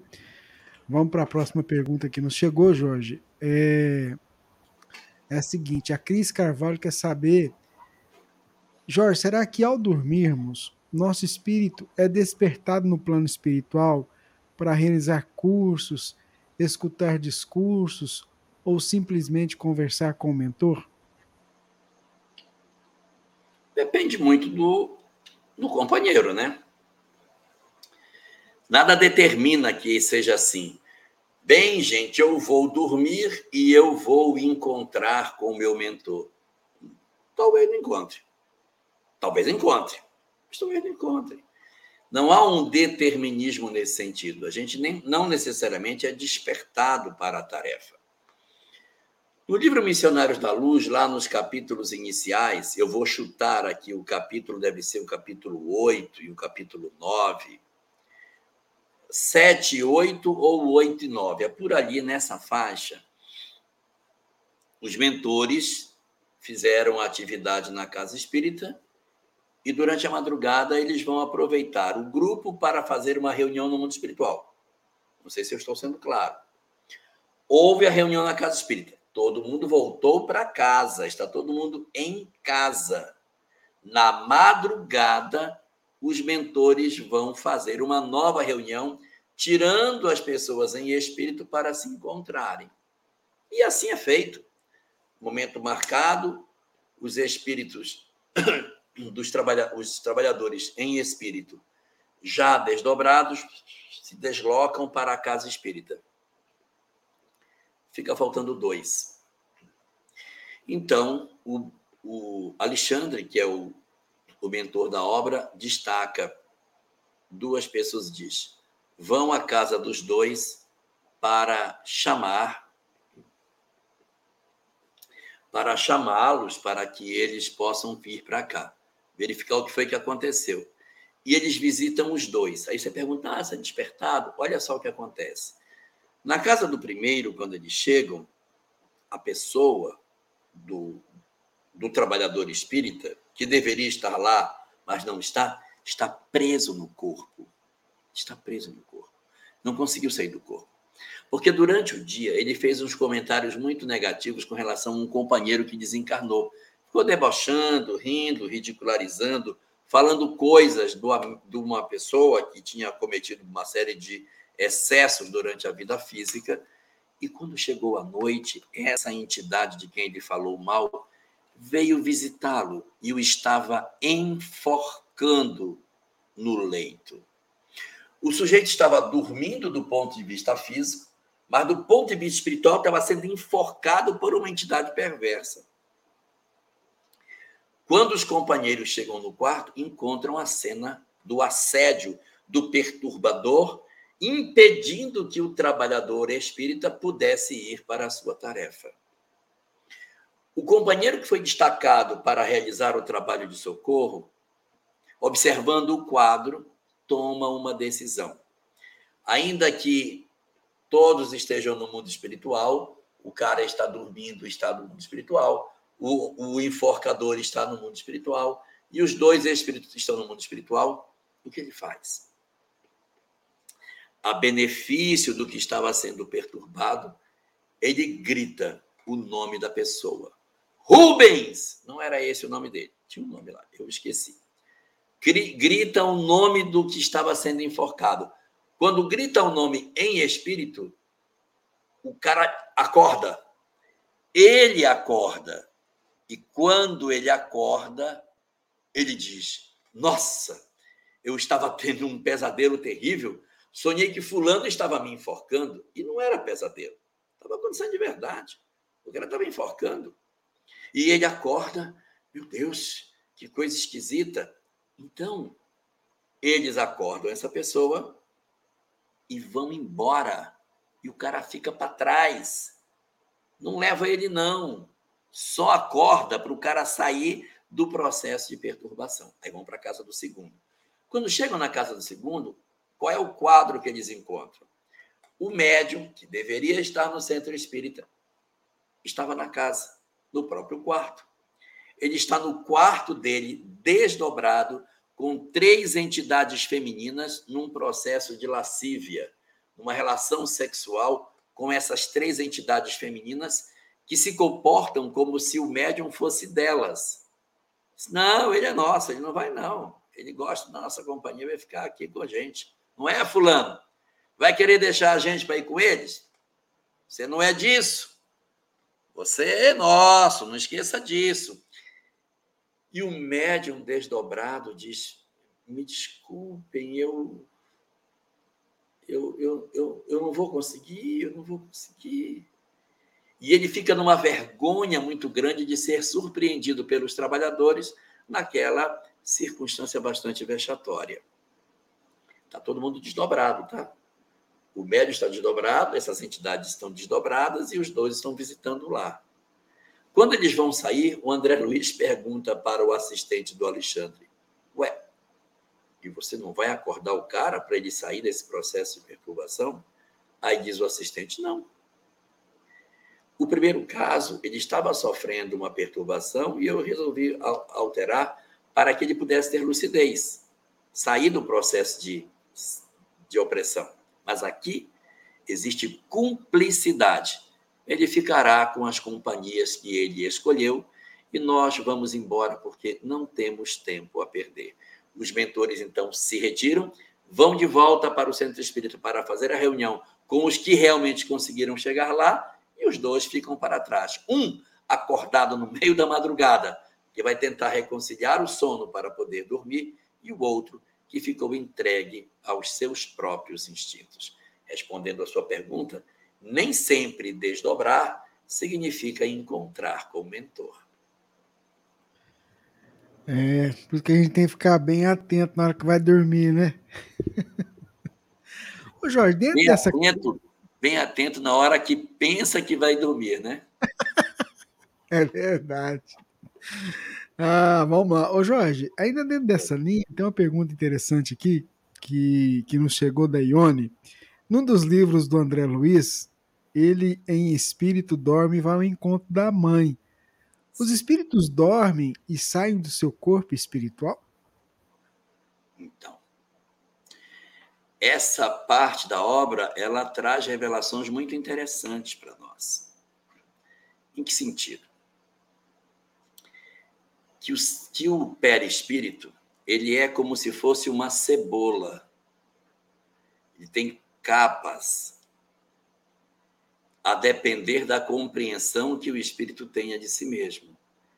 Então, na hora que eu deito como espírito e eu descanso, eu durmo, pelo meu condicionamento psíquico, que ao longo de tantos anos eu vivi na Terra, eu desenvolvo uma certa característica na qual uma porção do meu eu se desprende do perispírito.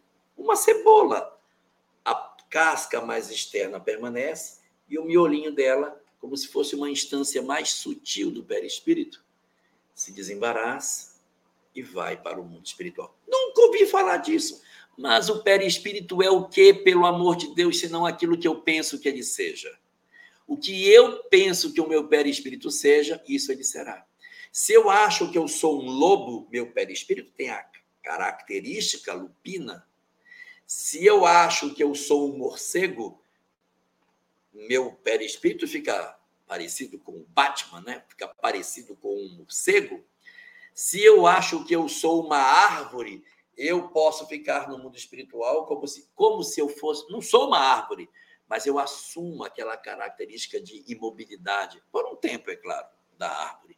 Eu sou no mundo espiritual aquilo que eu acredito ser. Se eu acho que quando eu durmo um pedaço de mim sai, vai sair também. Eu vou deixar uma fração do meu perispírito e vou para o mundo espiritual viver determinadas experiências. Aí você vai me perguntar: quer dizer então que é assim? Quer dizer que quando Jesus dorme, ele também deixa um pedaço do perispírito dele e sai com a outra parte para ir visitar Maria? Resposta: Jesus não dorme. Então, as entidades muito evoluídas, elas não precisam do descanso. Elas não sentem cansaço.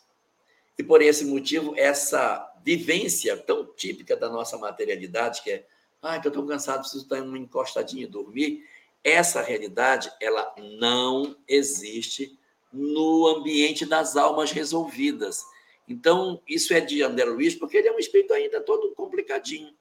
Na medida em que a gente desenvolve, dormir para quê, papai? Então, nós vamos desenvolver essa característica e esse dom de deixar um pedaço do perispírito para seguir com o outro, isso é típico da nossa materialidade.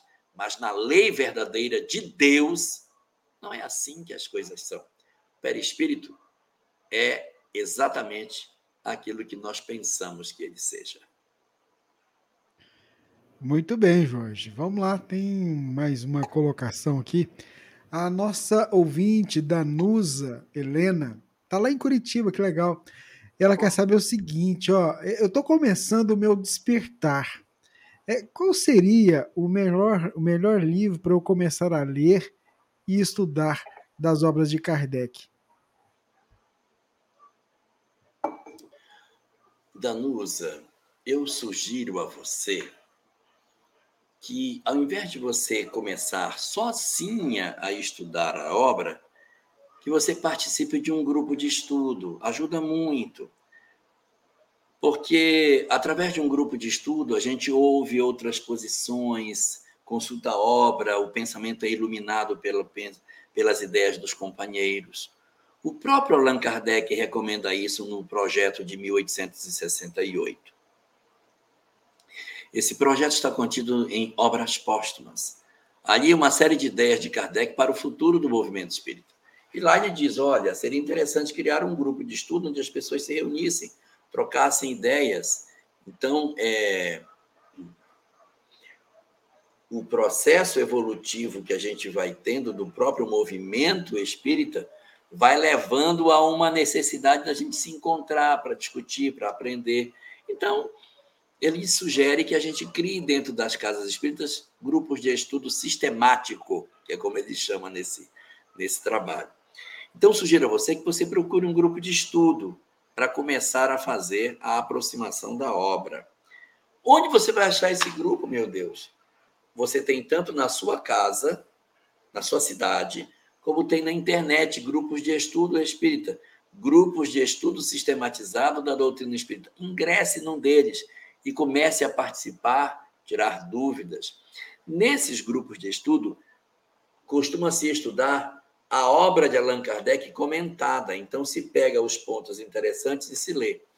Depois que você tiver uma aproximação mais efetiva dos princípios básicos, aí dá para começar a fazer uma leitura mais própria daquilo que o Espiritismo propõe.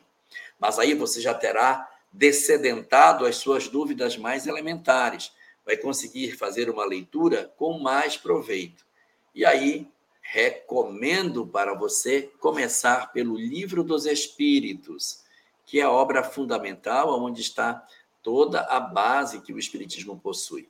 Mas é muito importante ter alguém para nos tutelar nesse início, porque às vezes a gente lê e não compreende, lê e não compreende acaba desistindo da leitura da obra. Então, a gente se apropria de um grupo e depois vai em busca do conhecimento que está contido no livro dos Espíritos. O Evangelho segundo o Espiritismo também é uma obra muito boa, mas ela é uma obra para reflexão. o conteúdo verdadeiro do princípio da doutrina espírita a gente encontra mais propriamente dentro do livro dos Espíritos. Muito bem, Jorge. É, a Federação Espírita Brasileira tem esses grupos de estudo. Tem também, eles estão fazendo trabalho, a gente está até retransmitindo aqui o estudo das obras, o livro dos Espíritos. Aí tem um pessoal comentando, tem o livro dos médiuns com o Jacobson, enfim. Tem muito, muito conteúdo hoje chegando em casa, né, facilitando bastante sim, o, acesso, sim. o acesso de todos nós. E quem ganha com tudo isso é a gente. Jorge, tem uma pergunta aqui, vê se você pode é, auxiliar e responder o Marcelo. Quem é Alá do islamismo? Olha, Alá é o Deus único. Só que pela visão que os muçulmanos possuem, mas é o mesmo Deus. O mesmo Deus que seria considerado o pai de Jesus, né? no sentido de que diz meu pai, meu pai, que é o mesmo Deus que é apresentado por, por Moisés como sendo o Deus de Israel, é esse mesmo, ou seja, é o Deus único. A diferença está que é em cima da visão que os povos possuem. Então, cada povo, cada revelador, ele coloca a sua percepção com relação ao que seja o Criador. Moisés via o Criador e dizia que ele era o Senhor. O Senhor. Jesus dizia que ele era o Pai. E o Islã diz que ele é o misericordiosíssimo. É o pleno de misericórdia. Ele não chama de Pai. Também não chama de Senhor. Ele considera o Criador como o misericordiosíssimo, porque ele é todo pleno de misericórdia. Então, essa circunstância é importante observar, que não é o Criador que é diferente, é o ângulo por onde eu vejo que dá uma leitura distinta dessas coisas. Tá bom?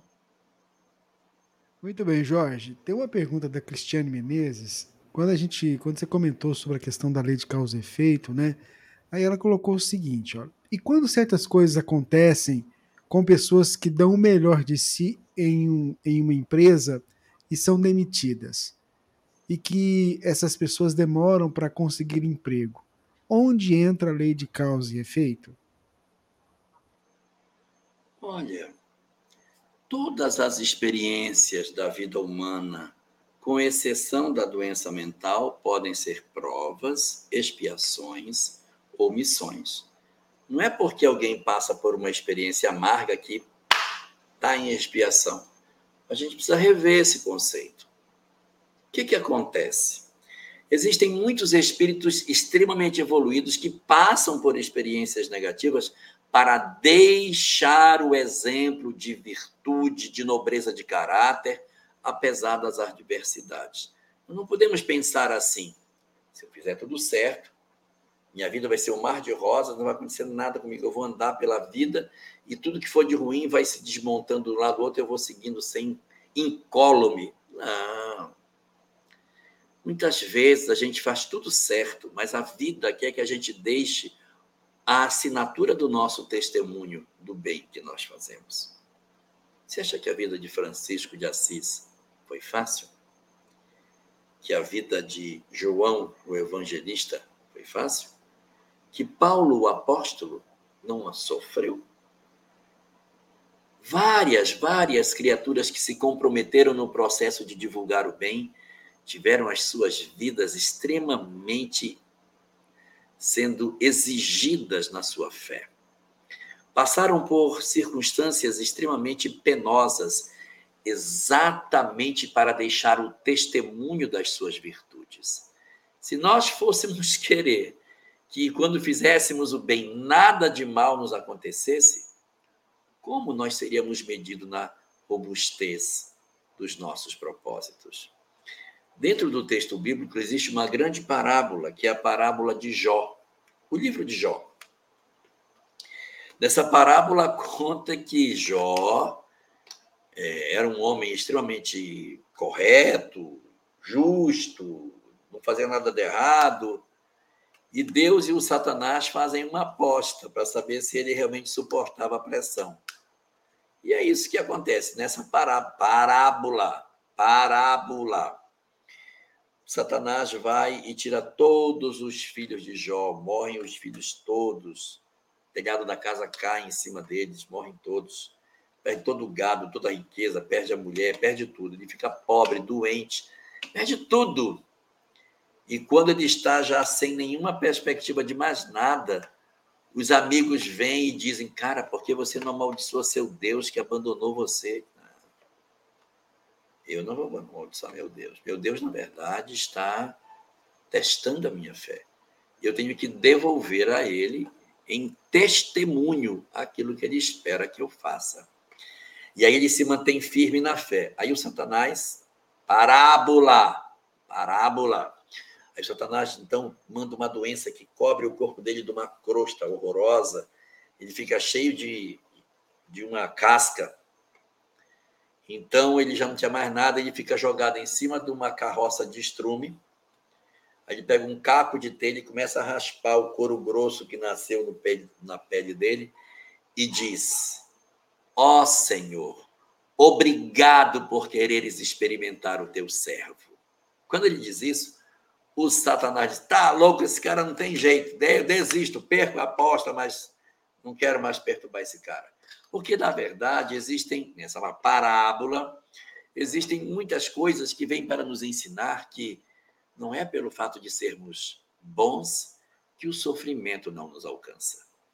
Às vezes, o que Deus quer é que nós mostremos aos outros que, mesmo com todas as nossas virtudes, os céus pode pedir que nós deixemos a assinatura do nosso amor nos testemunhos que a terra nos pede. Se nada disso que eu disse bastar, olhe para Jesus. O que fez ele para merecer o que passou? Deixar o exemplo para nós, que apesar de toda a nossa vivência no bem, a vida pode nos cobrar para que nós vivamos de maneira muito intensa o nosso compromisso com o Criador. Muito bem, Jorge. Tem mais uma pergunta aqui que é a seguinte: a Edna nos escreveu e queria ver se você poderia ajudar a entender com relação à diferença entre possessão e subjugação, segundo o livro A Gênesis, no capítulo 14, item 45 a 47. Eles estavam estudando e gerou muita dúvida. É, esse quando se trabalha os, as classificações que Allan Kardec colocou sobre a obsessão, e a gente usa isso lá do livro dos médiums, você tem a obsessão simples, você tem a subjugação e você tem a fascinação. Você tem essas três. Isso é de 1861. Em 1868, quando Kardec publica a Gênese, já aparece uma divisão mais abrangente. Ele cria mais uma modalidade, que o movimento espírita não costuma usar, chamado possessão. Porque esse termo possessão, ele se aproxima muito de um termo do exorcismo. E se a gente for dizer assim, ah, mas isso aí é uma questão de possessão, esses caras são exorcistas. Né? E não tem nada a ver com exorcismo. Por isso, o movimento espírita acabou não, não se apropriando desse termo para utilizar dentro dos graus do processo obsessivo. Mas vamos lá, o que vem a ser de fato a chamada possessão. É a subjugação que assumiu o controle da vontade do indivíduo sem trégua. Consulte a obra Recordações da Mediunidade.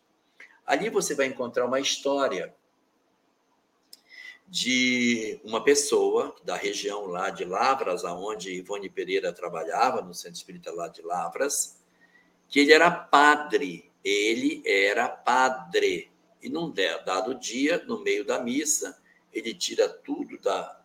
Ele está fazendo a missa, ele retira todos os paramentos e sai da igreja nu, e dali para frente ele não, não teve mais lucidez, ele não retorna mais à lucidez.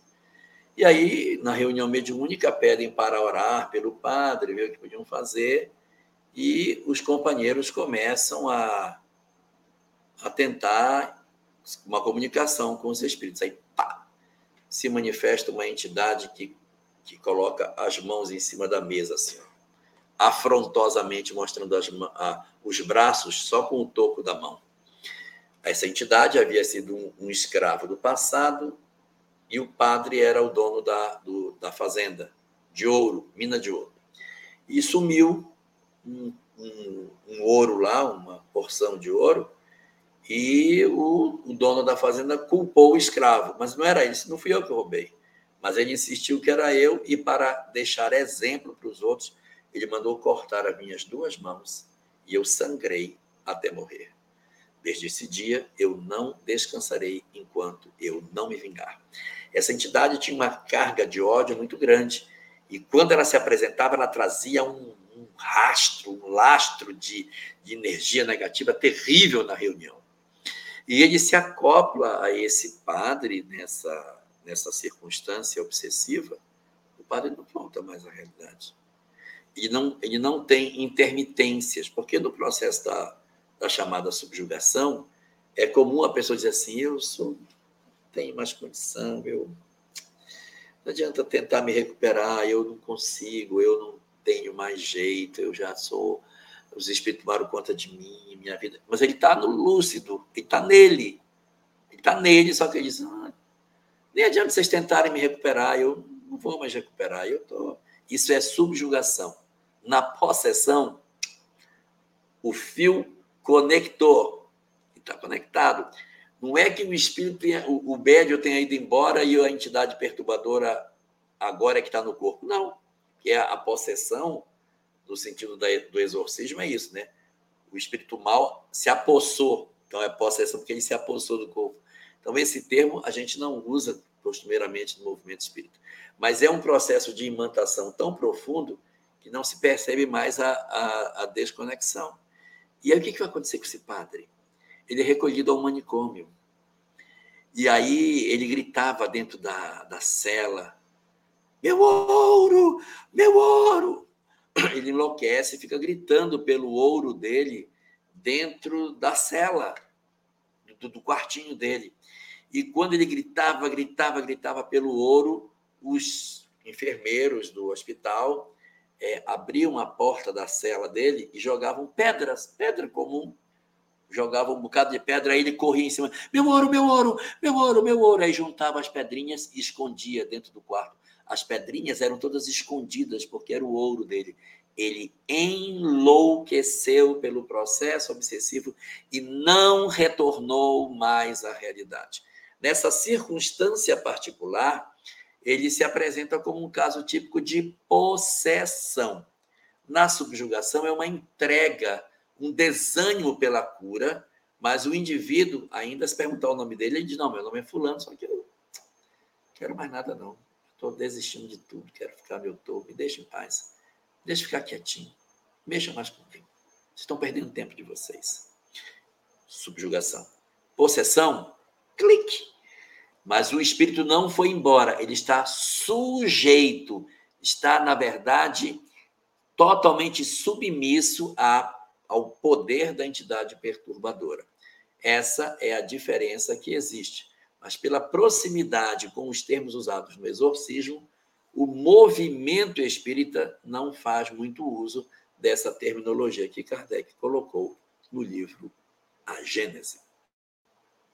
Ô Jorge, a Irani Lima quer saber o seguinte: o que dizer da frase aqui é, aqui se faz, aqui se paga? Esta é uma frase muito típica de pessoas que são nihilistas, ou seja, que não acreditam na alma. Pessoas que são ateístas, que não creem no espírito, que não creem em nada disso. Não! A vida é aqui, meu filho. A vida é aqui, ó. A vida é desse lado só. O inferno, o inferno é aqui. Porque aqui a gente faz e aqui a gente vai pagar. Então, quando as pessoas se referem à vida e à lei de causa e efeito dessa ótica, ela não está trabalhando a perspectiva de que a alma se transponha para o mundo espiritual, tenha a possibilidade de encontrar durante um período de tempo as suas responsabilidades e consiga se reequilibrar do ponto de vista emocional e, numa perspectiva futura, ter a condição para retornar para um novo aprendizado no mundo corporal. Não, não, não. Não quero saber de, de responsabilidade no mundo espiritual, não quero trabalhar a ideia de que tem uma alma que vai sofrer. vou pagar é aqui. Você fez, então é aqui que você vai encontrar a consequência do que você fez. É um pensamento que não coaduna com a doutrina espírita. Mas não é aqui que a gente paga o que a gente fez? Não necessariamente. A gente não vem para pagar, a gente vem para se educar. O objetivo da lei de Deus não é que os espíritos paguem, porque se for para pagar, cadê o carnê para pagamento? Nós estamos para nos educarmos. Então a gente se educa do lado de cá e se educa do lado de lá. A educação é aqui e lá, e não para pagar. Por isso não é só desse lado. A gente se educa aqui? Sim, mas se educa também do outro lado. Então, para a doutrina espírita, a gente diz assim: aqui se faz e aqui também a gente se educa. Porque a gente se educa também do lado de lá, mas a gente retira essa palavra pagar, que ela é muito antiga, o movimento espírita nem utiliza mais esse modelo de explicação. Tá bom? Rapidinho, rapidinho, rapidinho. A religião do outro lado da vida que iremos estudar na nossa verdadeira pátria espiritual. Tem religião lá? Como é que é? Tem, tem religião, claro que tem. A depender do grau evolutivo que a gente possua. Então, há comunidades católicas? Tem. Há comunidades protestantes? Claro. Há comunidades espíritas? Também. Budistas, shintoístas, judias, tem todos os modelos. Mas à medida que a gente vai crescendo espiritualmente, nós vamos percebendo o quanto são parecidas as doutrinas nas suas essências. Que a diferença está só no aspecto exterior. Existe uma frase do poeta, do escritor libanês Khalil Gibran, que diz assim: Deus fez a verdade com várias portas para atender a todo crente que a elas vem bater. Então imagine que o mundo seja uma grande arena. Imagine que o mundo seja uma grande arena. Então aqui é a arena do mundo. Essa arena tem várias portas, cheia de portinhas. Cada porta é uma religião diferente. Então Deus fez a verdade com várias portas, porque por onde você viesse, você vem por esse caminho, tem uma porta vem por esse uma porta. Então, Deus fez a verdade com várias portas para atender a todo crente que a elas vem bater. Só que esse, essa arena não tem telhado, ó, não tem telhado, ela é aberta em cima. Porque toda vez que a gente entra pela porta que entrar e que olhar para cima, o que é que a gente vai ver? O mesmo céu. Porque, independente da porta por onde eu penetre, o céu que eu vou ver lá dentro é o mesmo, porque a essência das diversas doutrinas que o mundo possui tem que ser a mesma, porque a origem é Deus. Como é que pode ter a mesma origem e ser tão diferente? Então, quando a gente está numa condição mais inicial, a gente vai ter comunidades protestantes, católicas, judias, que vão ler os seus livros, vão ter as suas crenças, as suas ideias, mesmo no mundo espiritual, vão ter as suas liturgias, as suas verdades. A reencarnação pode não fazer parte do conjunto de crenças, mas à medida que eles vão subindo, que eles vão evoluindo, essas cascas vão caindo e eles vão indo para a unidade que representa a essência das religiões, que é o amor. Em o livro do em o livro Nosso Lar, existe um prédio que é o prédio da governadoria, aonde acontece ali dentro tem um, um templo que é um templo ecumênico, onde as reuniões acontecem. Se você ler o livro, você vai ver que uh, nas paredes desse lugar, os símbolos das mais diferentes religiões estavam todos aplicados nas paredes do lugar, mostrando que ali é o lugar de todas elas. Então, na medida que a gente evolui, essas diferenças vão sumindo e nós vamos nos aproximando da unidade que é o amor e nos despindo dos aspectos da religiosidade para ficar com o que é importante, que é a espiritualidade. Muito bem, Jorge. Ó, queria que você mandasse uma boa noite para Alba Medeiros e também para o seu companheiro Mariano. Manda aí. Alda. Al, Alba Medeiros. Alba Medeiros. De onde é que ela é, meu Deus? Alba Medeiros. Ela não falou. Alba é Medeiros e seu grande companheiro Mariano. Uma boa noite muito especial de Porto Velho, Rondônia, para você, no Pinga Fogo de número 107. Isso, isso. No Pinga Fogo de número 107. Que Deus abençoe demais o seu lar, Alba. Que você seja muito feliz e que o conteúdo do nosso programa possa lhe ser útil de alguma forma. Uma boa noite para todos os demais que estão conosco nessa nossa noite singular. É verdade. O, o, o Jorge, o Paulo, quando a gente falava sobre uma sugestão de livro para questões de, de transtorno mental, doença mental, o Paulo Inter escreveu aqui para a gente aqui, nos lembrando do livro do Bezerra de Menezes, né? A loucura sobre, sobre o novo prisma, prisma, prisma, né? Então, fica a dica aí também desse livro. Vamos orar? Porque já, já. deu tempo. Já, já deu tempo, já nem viu, né? Não vi passar o tempo hoje. Eu também não vi. Como a Divina não estava aqui policiando, eu também nem vi. Então vamos lá, faz a fala, faz a chamada bonitinha para mim fazer o corte aqui, vai. Tá bom. Então vamos lá. Vamos orar.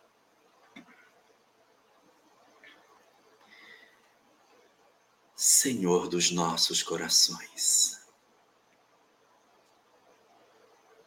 nesse momento especial, que tu concedes às nossas almas, para que possamos retirar um momento que seja das nossas existências, para percebermos a tua presença divina derramada sobre as nossas vidas.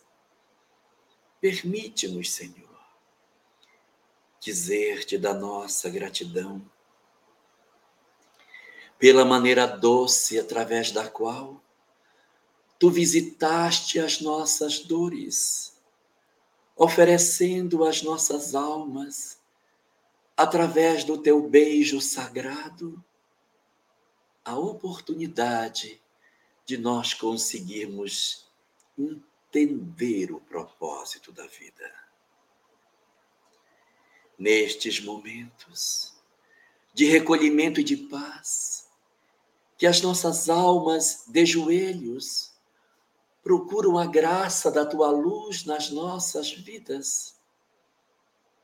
Nós queremos te dizer da nossa gratidão pelo tesouro da doutrina espírita depositado nas nossas mãos, pela chance que tu nos concedeste, para que através dessas instruções tão consoladoras, pudéssemos enxugar as nossas lágrimas, facilitar a cicatrização das nossas feridas, rearrumar os nossos ossos partidos e conseguir, enfim, Senhor, refazer a nossa jornada na direção da felicidade. Senhor, como se tornou importante nas nossas vidas o conhecimento espírita que tu nos ofereceste. Que hoje, estando presente no íntimo dos nossos corações, é como se fosse a bússola das nossas almas, direcionando as nossas emoções mais profundas para que elas sejam visitadas pelo conhecimento espiritual e assim termos a condição de decidir com mais acerto. É por isso, Senhor, que nós reunimos os nossos corações em prece para te dizer da nossa profunda gratidão por haveres escolhido a nós para sermos os portadores dessa mensagem. Sabemos que em derredor dos nossos passos havia corações mais valorosos, havia companheiros muito mais capazes do que nós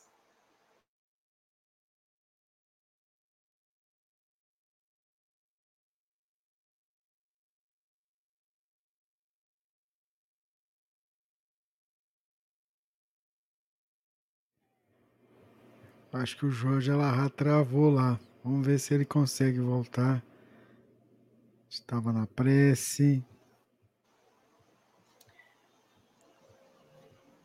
Travou, percebeu, pode voltar. Percebeu os nossos soluços, os nossos momentos de angústia, e através dos teus anjos tutelares, endereçaste a tua mensagem de luz para resgatar os nossos corações das sombras em que vivíamos.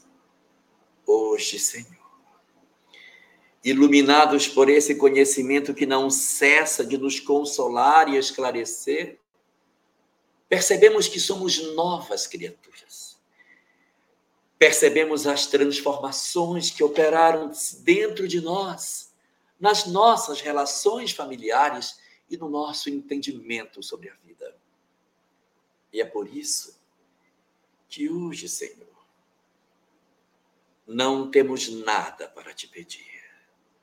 Só te agradecer por haveres dado a nós essa chance extraordinária de conseguirmos ver a vida como vemos hoje e o dom divino de, enfim, conseguir te amar de verdade entendendo o teu amor não só nas alegrias que tu nos proporcionas, mas também nos nãos que tu nos dás, nas nossas lágrimas, nos nossos momentos de solidão e de angústia, que sabemos serem o melhor que tu tens para nos oferecer na tua misericórdia e na tua providência infinitamente boa por todas essas circunstâncias.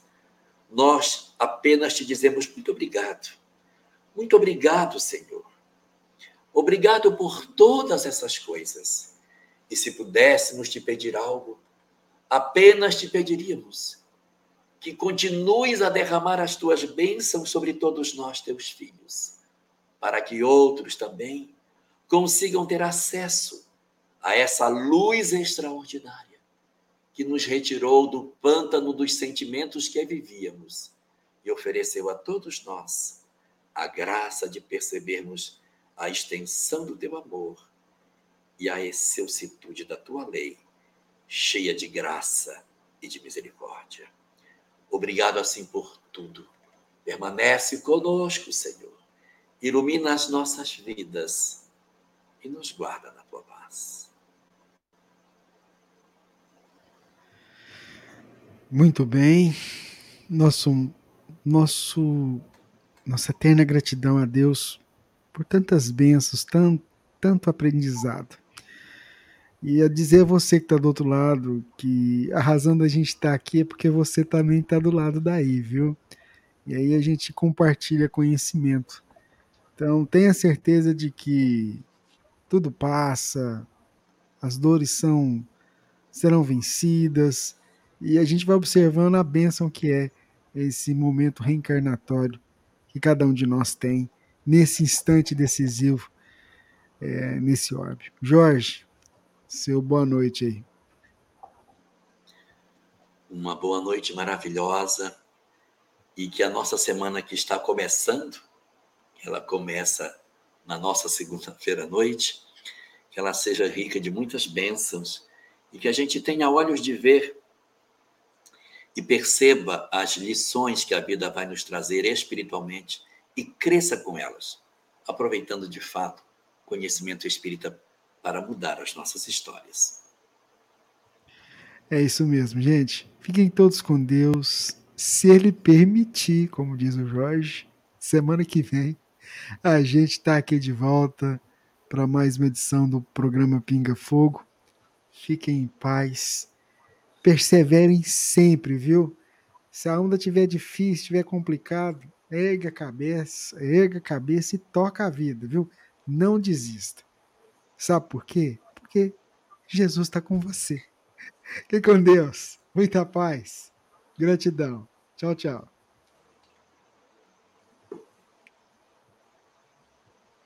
Esteja sempre em contato com o bem. No site e no aplicativo da Web Rádio Fraternidade, você encontra orações diárias, palestras e estudos que te sintonizarão com os ensinos do Cristo.